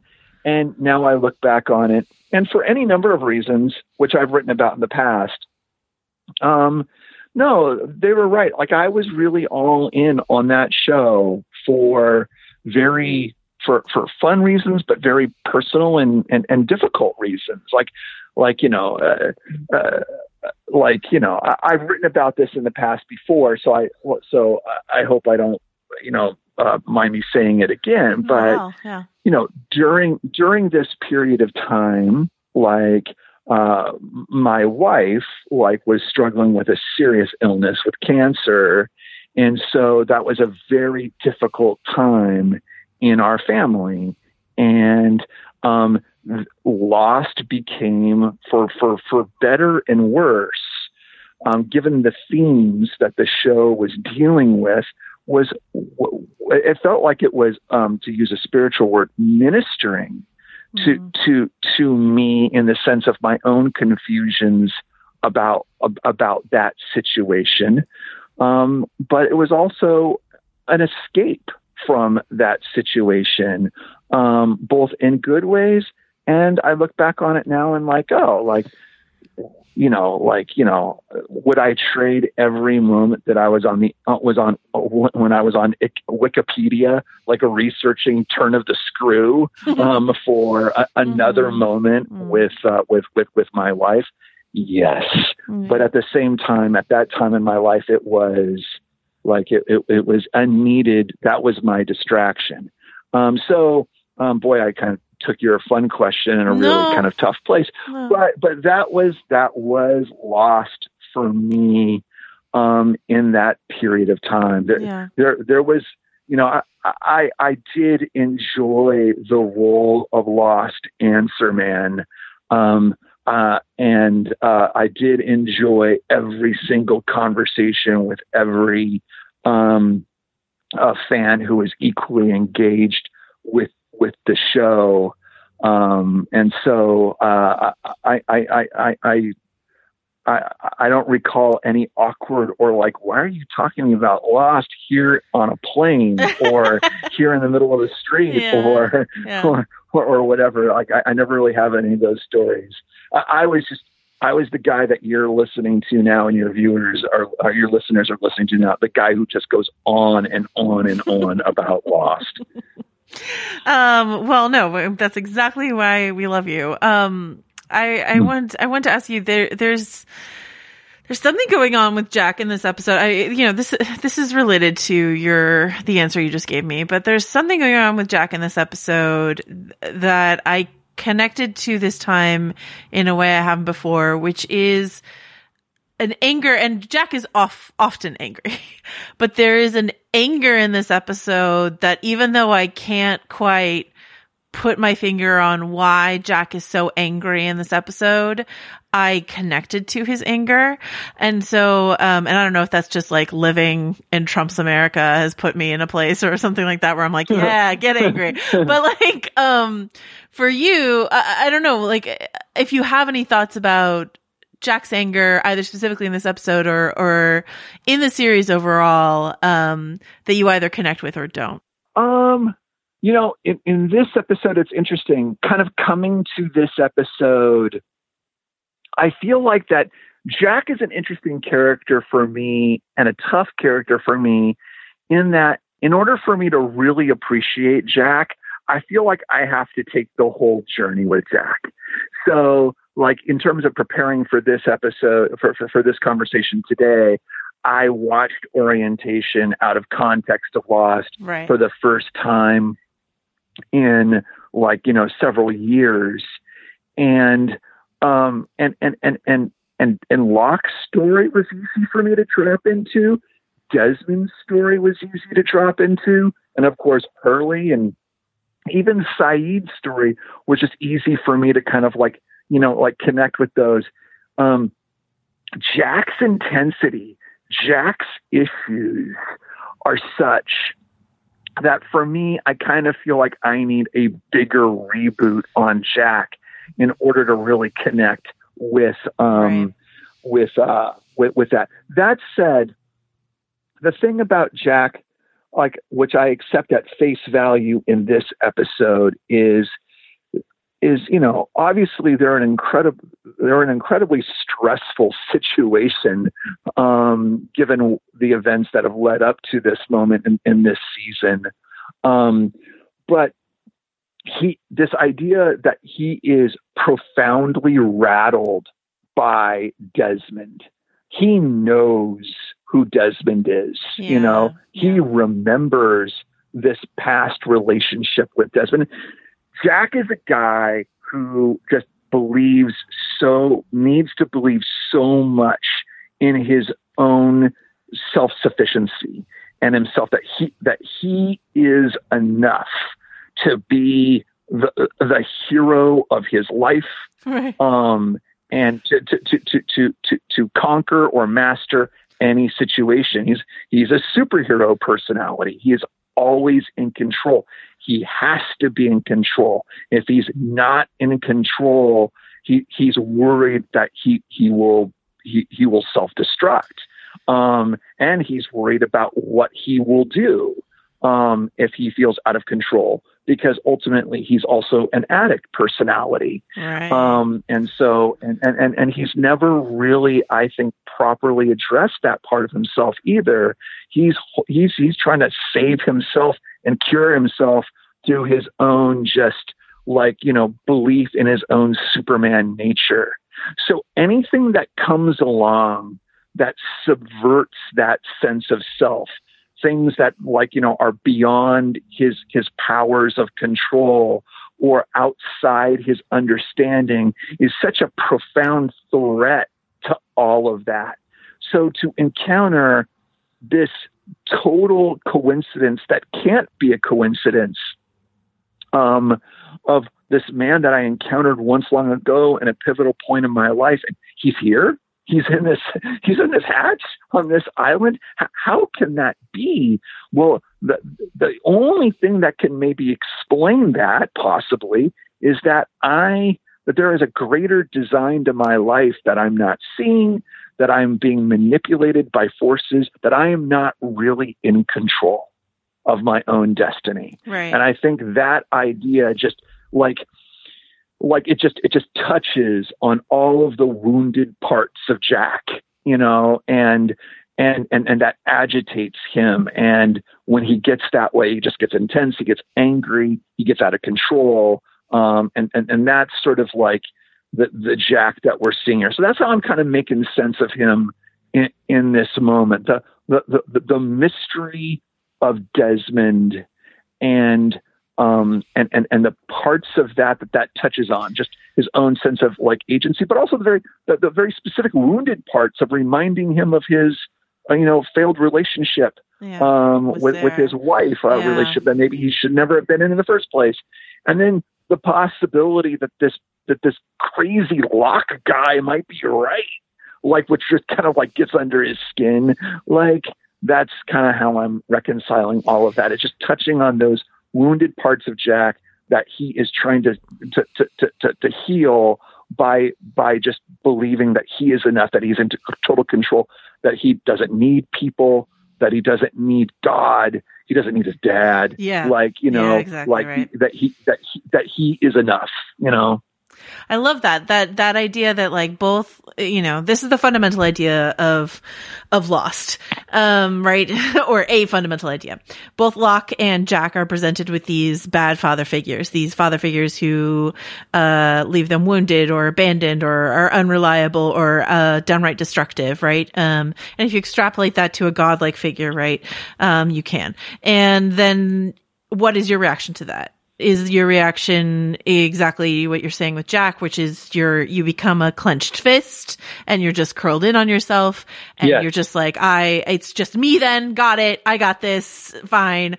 Or do you somehow become a Locke and still keep searching for those larger answers, those larger forces? I love this idea that Desmond threatens that that clenched fist for Jack and he's like, "No, I will not open it up to this to the mysteries of the universe." Um I think that's that's great. Um Right. all right. Yeah. So my last question for you, and thank you so much for your time. This is such a pleasure for me to talk to you about this. Um, is you know in your in your relationship with the show. Uh, and in writing, so, uh, you know, becoming the lost guy, um, you then like, you know, sort of got the dream that, that people who get so involved in another creator's work in that you've, you've gone on to work with Damon on Tomorrowland and on Watchmen a bit. Um, and I was just wondering if you, you know, I, I don't know how much you can say about whatever, but I, I am, I was so excited. To, I'm excited every week to see your name in the credits for Watchmen. And I'm just wondering if you can talk a little bit about what that's like to sort of flip to the other side of collaborating with a creative mind that you've spent so long studying. Yeah, you know, um, uh, I have. So, so I'll, I'll tell you a story as a way to help answer that question. Perfect. The very first time I ever talked to Damon, it was an interview in the fall of 20, 2004. So um, I was a writer at Entertainment Weekly. I was writing about both movies and TV. I was becoming increasingly interested in all things J.J. Abrams' Bad Robot, and I was all in on Lost. And um, whenever Dan Snierson, my good friend Dan Snierson, my, my partner in Totally Lost, Love um, like wasn't writing about yes. Um, whenever he wasn't writing about Lost, I, I, I- I would come in and, and, and write something else.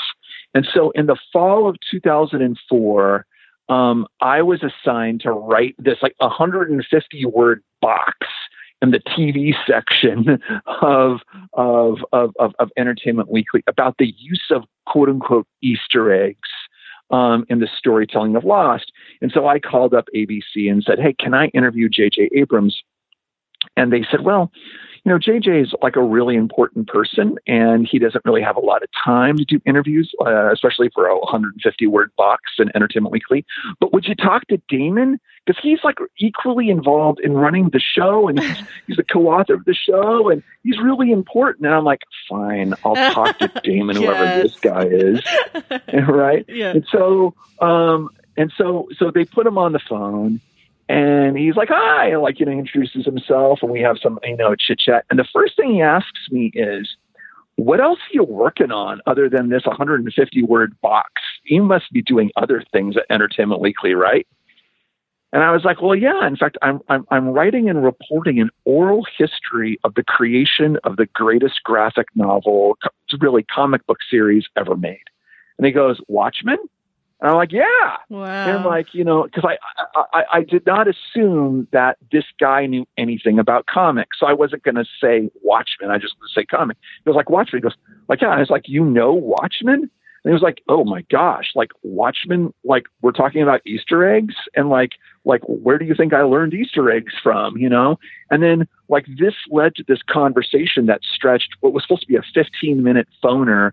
Now the first half an hour to 45 minutes with tape rolling, by the way, yeah. um, is like all about our our obsession with Watchmen, and so it's interesting then that you know, 15 years later, um, uh, through you know getting to to know him while reporting out Lost after Lost was over, kind of saying I'm not going to write about you anymore What? because I you know let, let's be friends, and uh, and so like we, we develop a friendship and then we work on Tomorrowland together.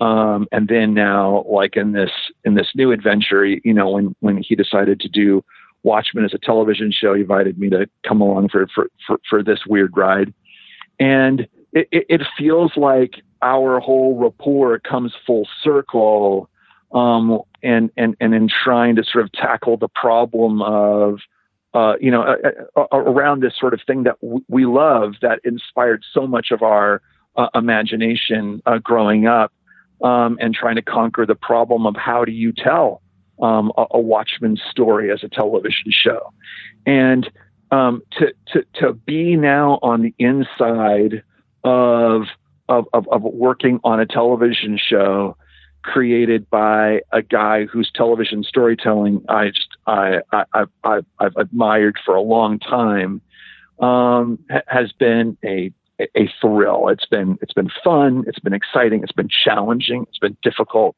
Um, but it's it's it, it's it's it's been it's it's been great. And it's funny because to bring it full circle with the episode that we're telling about, and to kind of maybe you know dead end us into a small point.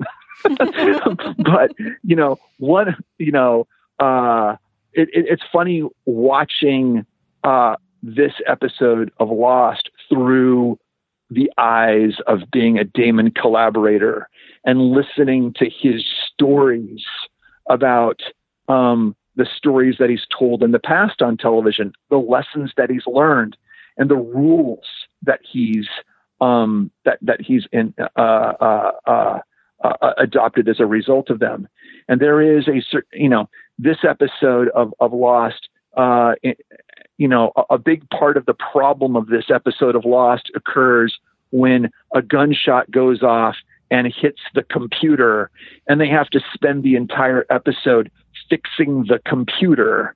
Um, and uh, and it was fun to learn, for example, um, that in the writers' room of Lost after this episode, whenever they would get into storytelling jams, if you will, where where, where they knew that they needed a kind of plot that kind of represented, you know, maybe manufacturing a conflict for the sake of creating a story um, before they get to the, the one big thing that needs to happen in that episode.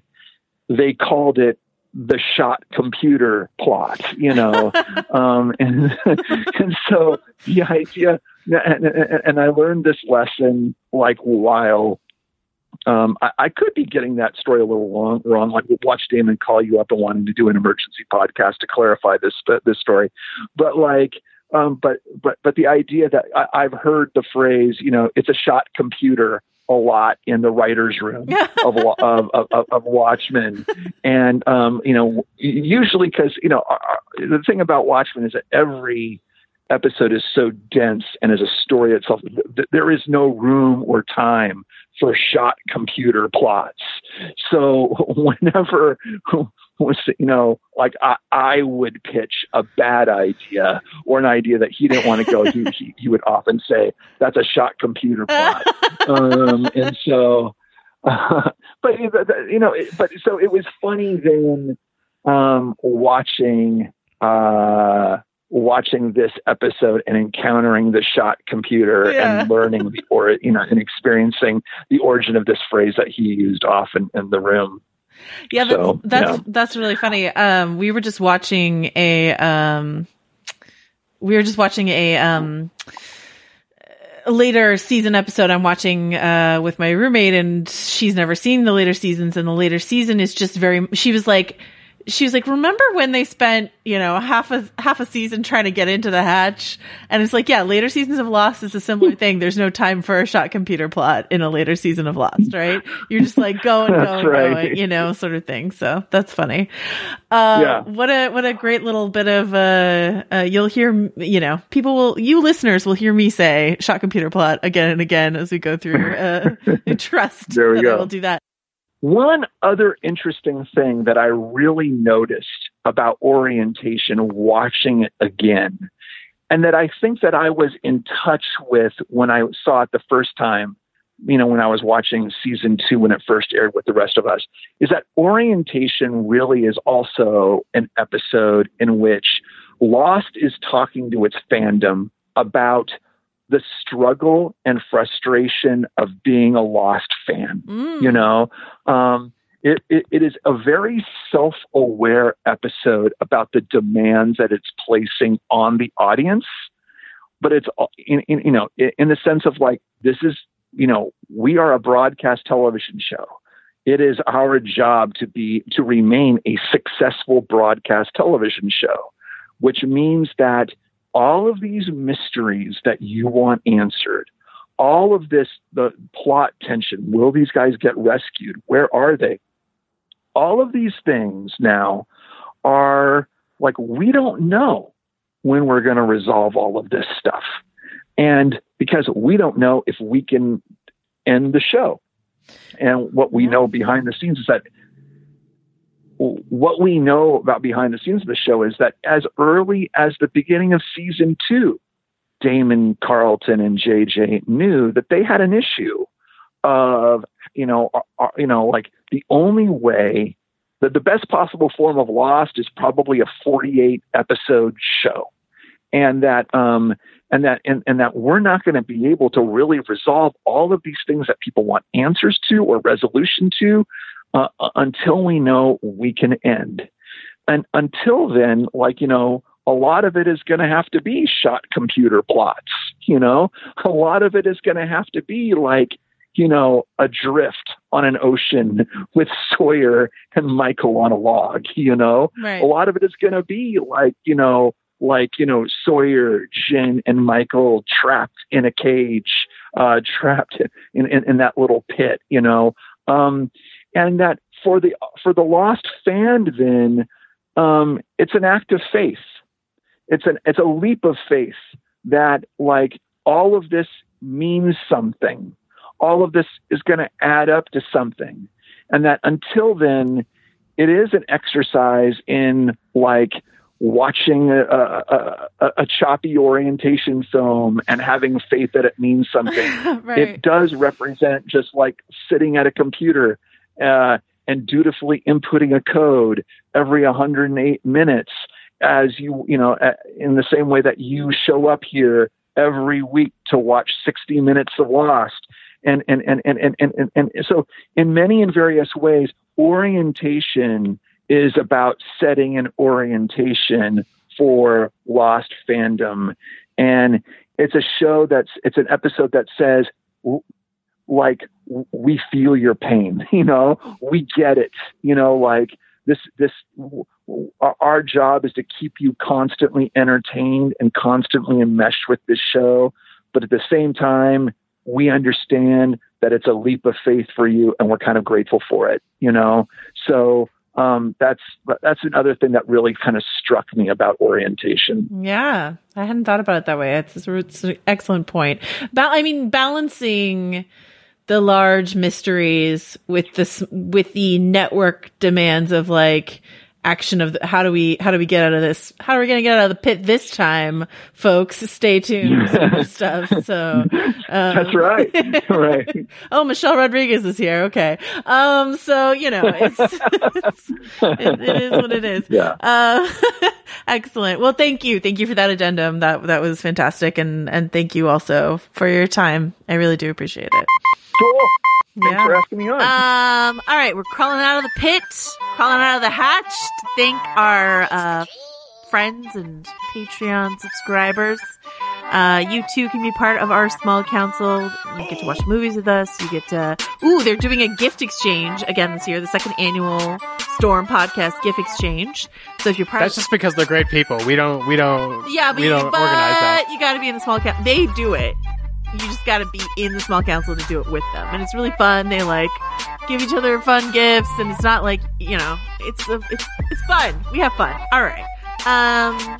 So we want to thank uh, these these small council members, including a bunch of newbies. We got Chelsea Doyle, Mark Larson, Devin, Michelle Cahill, Ben Grieving, Grace Brown, Christopher Van Jonick, Gabriel Colorado, Matt Turl, LM, Marcus Holdgrave, uh, Amy Thompson, Dean, Laura Anderson, Jeff Ruberg, Laura Achu, Achu, Achu, uh, Benjamin Jacoby, Reginator Cakes, Elise Abschutz, and Gustava, Gustava, no.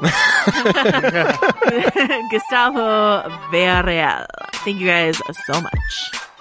I too have a list of folks that we would like to thank, starting with DJ Empirical. We also have Aubrey Iyer, Phil Jackie, Jessica Lair, Svabrir Sigvason. I think that's right. Menu Mishra, Megan McLeod, David Koplos, Eve Fontley, Ryan Silverstein, Lily Lim, Derek Dock, Vince Luis, Russell Griffin, Philip Durrett, Melanie Rodriguez, Sarah Carmichael, Spencer Howard, Wong Lee, and Michael Sample. Thank you all. Oh, that was just just thank you all, and then Yep, that was it. that Sorry. in the meme. Okay, good. All right. I also have a list of people who thank that are small council members. Thank you, Jenna Mandel, Chris Ernst, Rosa Peretta, Ashish Sridharan, Kayla Sargent, Annie AK, Stephanie Breitbach, Becky McMorrow, Matt Campbell, Bronwyn Beck, Aaron, Jillian Q. Johnson Arnold, Jeremy M. Johnson, Joe Torrens Fernandez, Paul, Asaya Glover, Kelly Edison, Tay,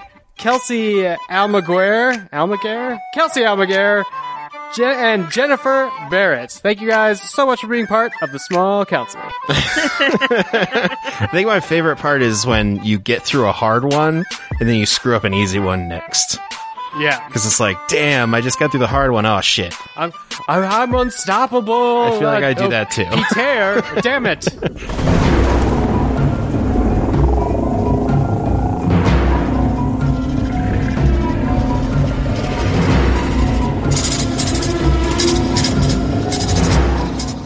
We're back in the storm for another week. Uh, this week we have Hatch Film. Uh, but more importantly, we are back with a Locke antagonist check-in that actually means something. We begin pressing the button.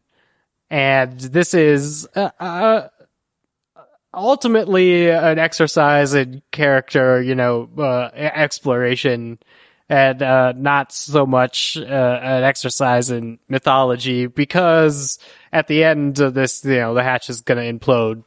I think one way or the other. Uh, the Oh. world doesn't actually end. Okay, can we go back to this today.com article that Jules? Yes. Oh, let us, read? let us. Uh, E also hints a female character will be killed off soon. Just saying. What? What? Which one? Like Shannon. They, okay. See, the funny oh, thing Shannon.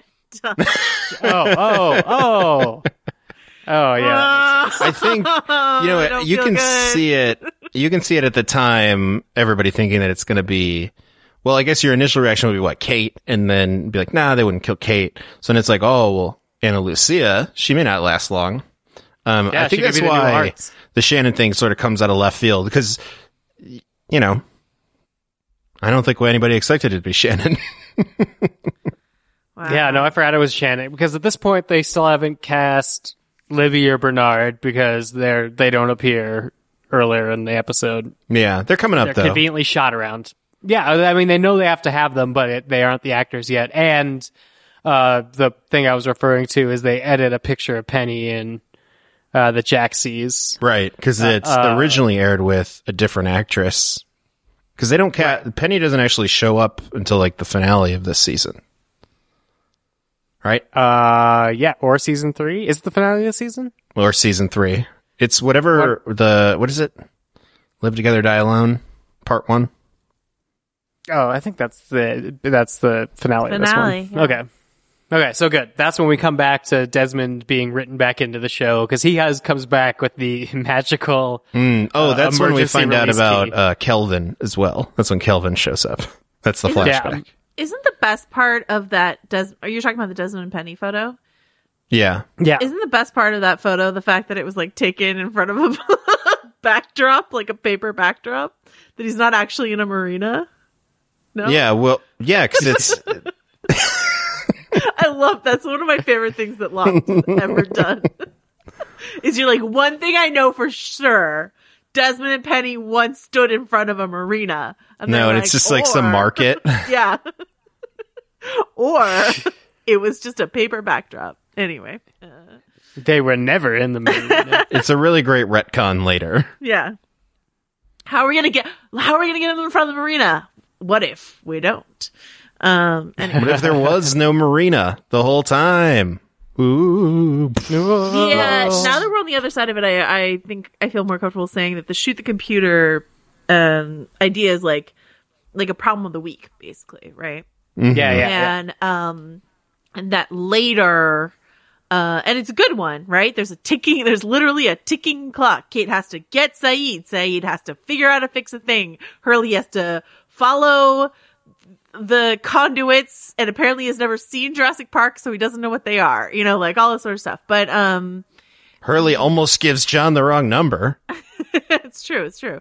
Um, but the, um, um, later on in Lost, Lost will not have room for this. Is a, that still that feels like a very network kind of thing, right? And what Jeff Yeah, problem of the week, monster of the week. Right. What Jeff describes is that in in the Watchmen writers room when they were talking about ideas, like if Des- if Damon was going to shoot something down, he would say that's a shoot the computer plot, and like basically we don't want to do those stories on this show. And and Lost later on, um, does not have room for shoot the computer plots. Barely any shoot the computer plots uh, in later seasons, like the last two and a half seasons of Lost. So um, I think that's fun. It's a fun, it's a fun little shorthand uh, that we got from this episode of Lost.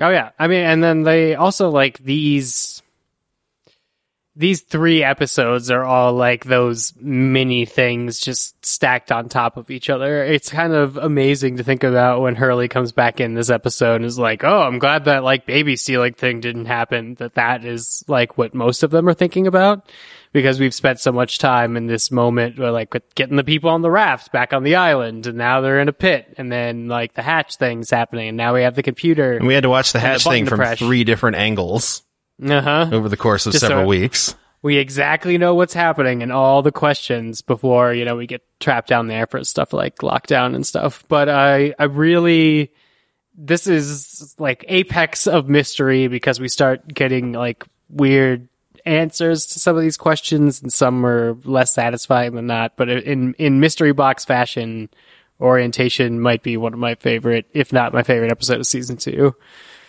just like oh everything's bursting at the seams. But then you know now we gets to talk about if if uh, Walt Walt gets to live in that computer along with Whoa! Um, other things. Don't use definitely don't use the computer to communicate with Walt. It's Yeah. it's funny. I have never considered this to be like even a top episode of Lost, but the, hearing all of you guys talk about it, I think it, it probably is. I just never thought of it that way, and I think it's because this. It's. I think it's because I thought of this episode as just so concerned with mystery, and that's not necessarily my top thing about Lost that I love. But it is so much about character too. It's both. The other thing that Jeff said that just like blew my mind uh, is that um, I can't remember if he said it was like an actual thing that Damon has articulated or just something that I think it is something that Damon Ar- D- Damon Lindelof articulated, which is the best answer to a mystery. Ugh, brace brace yourself. Like hold on to something. Uh, listeners have already heard this because they already heard it. But the best answer to a mystery is a person, and uh, that will be useful in watching Watchmen as well. But um, in watching uh, lot, you know, the best answer to what's in the hatch is Desmond Hume is in the hatch. You know, um, and And then he's running away from the hatch. and then it's like a me- yeah so then, so then it like blends the two things you know like what's in the hatch it's a human and a messy human with complicated human emotions and like he's gonna have his own very like emotional story that we're gonna get caught up in on the show and that's like that's the blend of like the two things that lost us And then we're going to need to know what the hell happened to Kelvin. oh but i don't care no one cares. Sorry, Kelvin. Um, no, that's one of the things I love about this. This really is like you spend the whole first season of Lost, um, learning that there is a mystery box.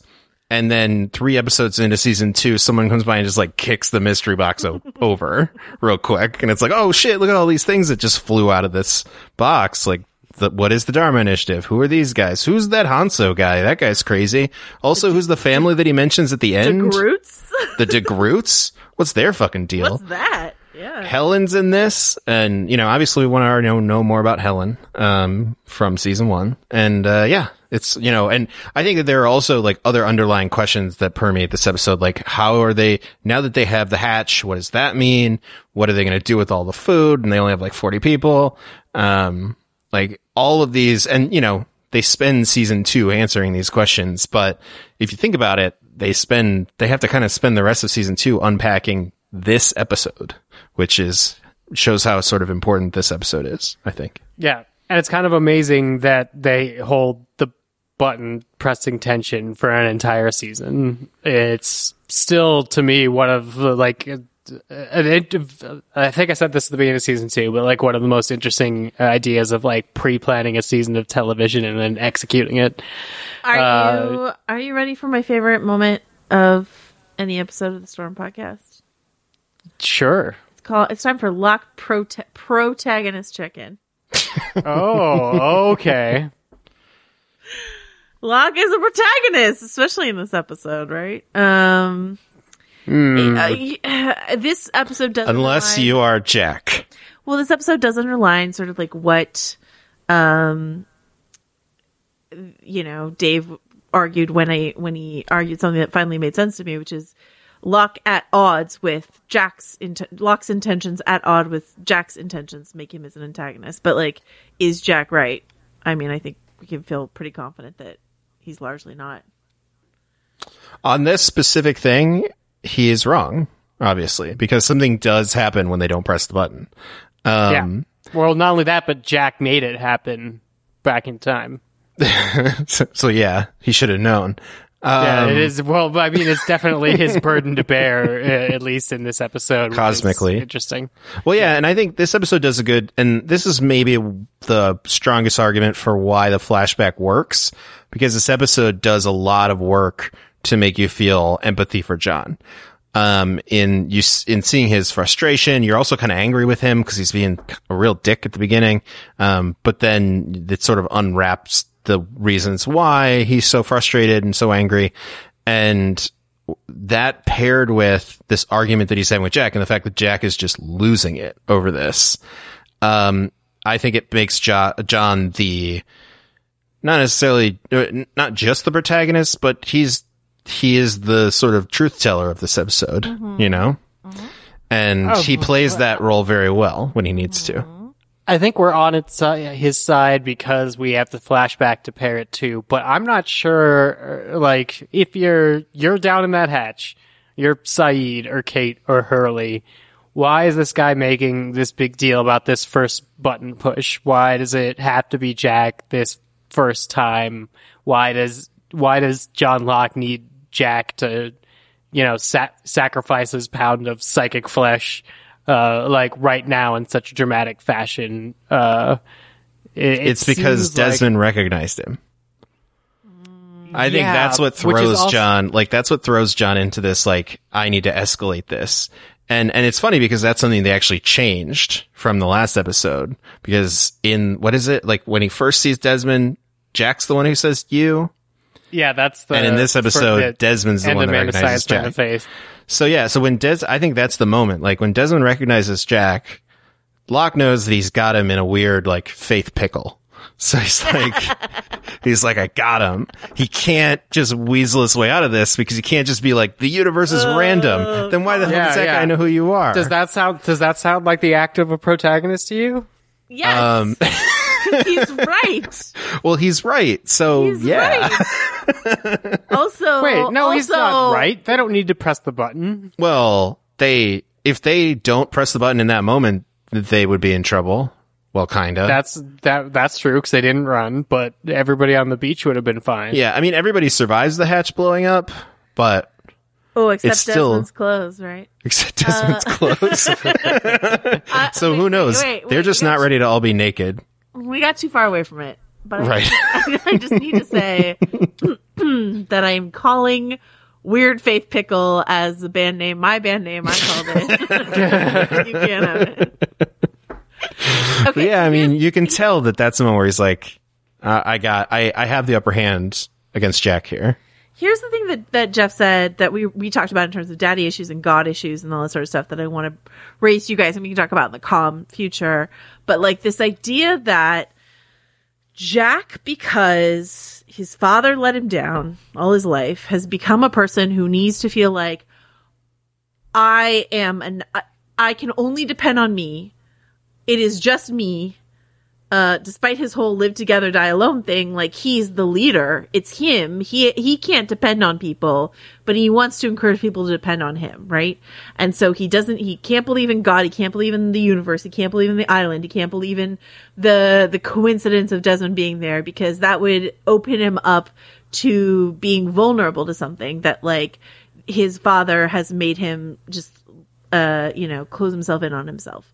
Um, and, and Locke had a similarly like much more harrowing experience with his father, but Locke is the kind of person who has opened himself up, continually tries to open himself up, and in the end, Jack becomes more like Locke in order to save the island.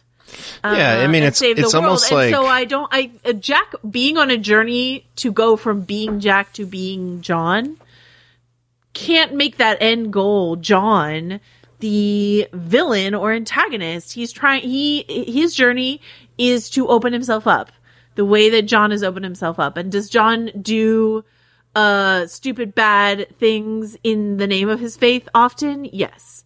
But like ultimately the show is arguing that you know, there's a reason why Jack is the last person in the Flash Sideways to like, you know, wake up to the church because he's holding tight to this thing.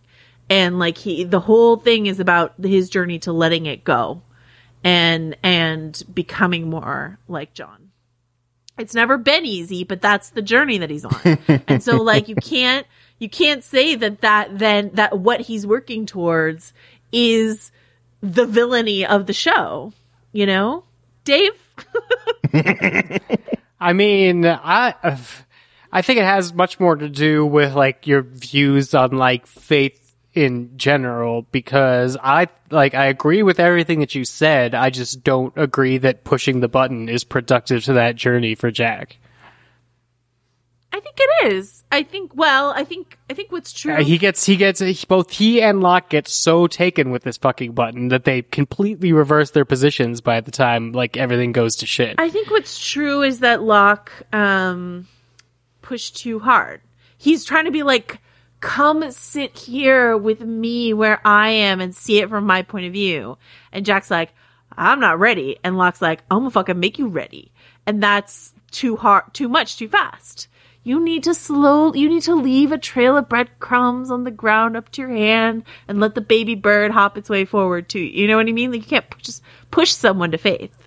You have to draw them to faith. And like eventually Locke does push Jack to. Well, technically I think Ben pushes Jack to faith by killing Locke. Like that's the, the whole, the whole thing that happens right at the end of the series is that and sorry, I'm rewatching season five right now, but like what, uh, or yeah, season five, um, is, is, you know, Who knows anymore? Is like Ben kills Locke and then everyone keeps telling, like Locke tells Jack and Ben tells Jack that all these people that he left behind on the island are suffering because he left, because he was not supposed to leave, because it was his fault. He did it by leaving. So he has to go back in order to fix it. And so they pr- prey exactly on Jack's vulnerable point, right? To get him to go back. But in going back, in buying into even deeper into his savior complex, Jack has to accept the, you know, the mysteries of the island, has to give himself over to the mysteries of the island. And that's a hard, hard journey for Jack. It's just Locke is pushing him too hard here. He pushes him hard again later by dying. but, um, you know, it, I I just, I, I don't think it's, I think it's misguided. I don't think it's villainous. Hmm. Again, I agree with a lot of what you're saying, but Jack always goes back to the island or the incident doesn't happen, and that's not how time works. So it's No, no. like, that happened too. Right? I just watched an episode where Faraday's like sighing in his tie and explaining time, and I'm just like, oh, Dave Gonzalez, get off my TV. no, I'm there, ties and all. Always. I'll always Yeah. be there. Okay, I really like this though. The idea This that is why you never read all the pages of your notebook because you don't want to stumble across your future stuff.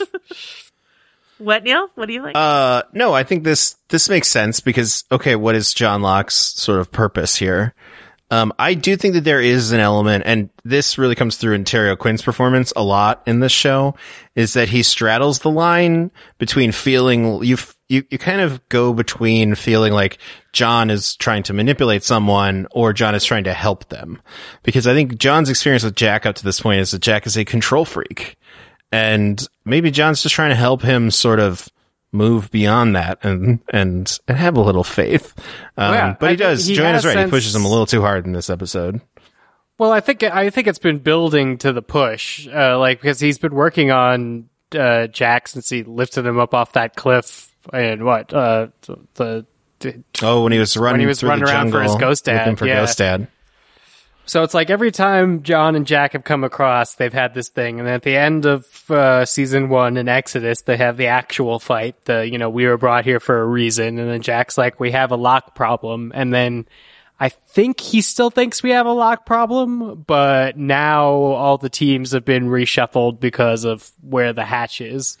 So uh, I I mean, again, I don't. I, I backed off villain. I'm not sure if I could back off antagonist. Definitely tragic. uh, but- I feel like tragic is progress. We'll get there to the same page. well, we'll, we're we'll definitely get there when- through our journal to the same page. It's fine. When and when we get to the point in the series that like the island is, you know, like bringing uh, Anthony Cooper to the island, then I, it'll be a lot harder for me to hold this position. But as of right now, Well, the thing is, like, the I- the island is bringing people to Jack as far as we like know on the series. Like we don't we know that Ana Lucia is there, even though Jack doesn't know he's there. We know Desmond's there, and Jack knows Desmond's there. We think that maybe you know Jack's dad is there, but it's definitely the black smoke monster has shown up. But it seems like a lot of people. At least one more Jack family member Jack. is there. Yeah, that's true. Oh, that's another good Lost Star Wars mashup that I saw. Is is someone took a scene of Charlie talking to Claire, Claire, and he's like, "You love Jack, don't you?" And she goes, "Of course I do." Get it? Oh, it's good. It's good. It's a, it's like a Star Wars. It's like a Star Wars. It's like a It's Star like a Wars. Star oh, wait, wait, wait. Okay, wait. What did I want to say? Um, okay, I don't want to remove Carlton Cuse from this situation, or J.J. Abrams, or Lloyd Braun, or Jeff Lieber, or whatever, who wrote the original, like whatever.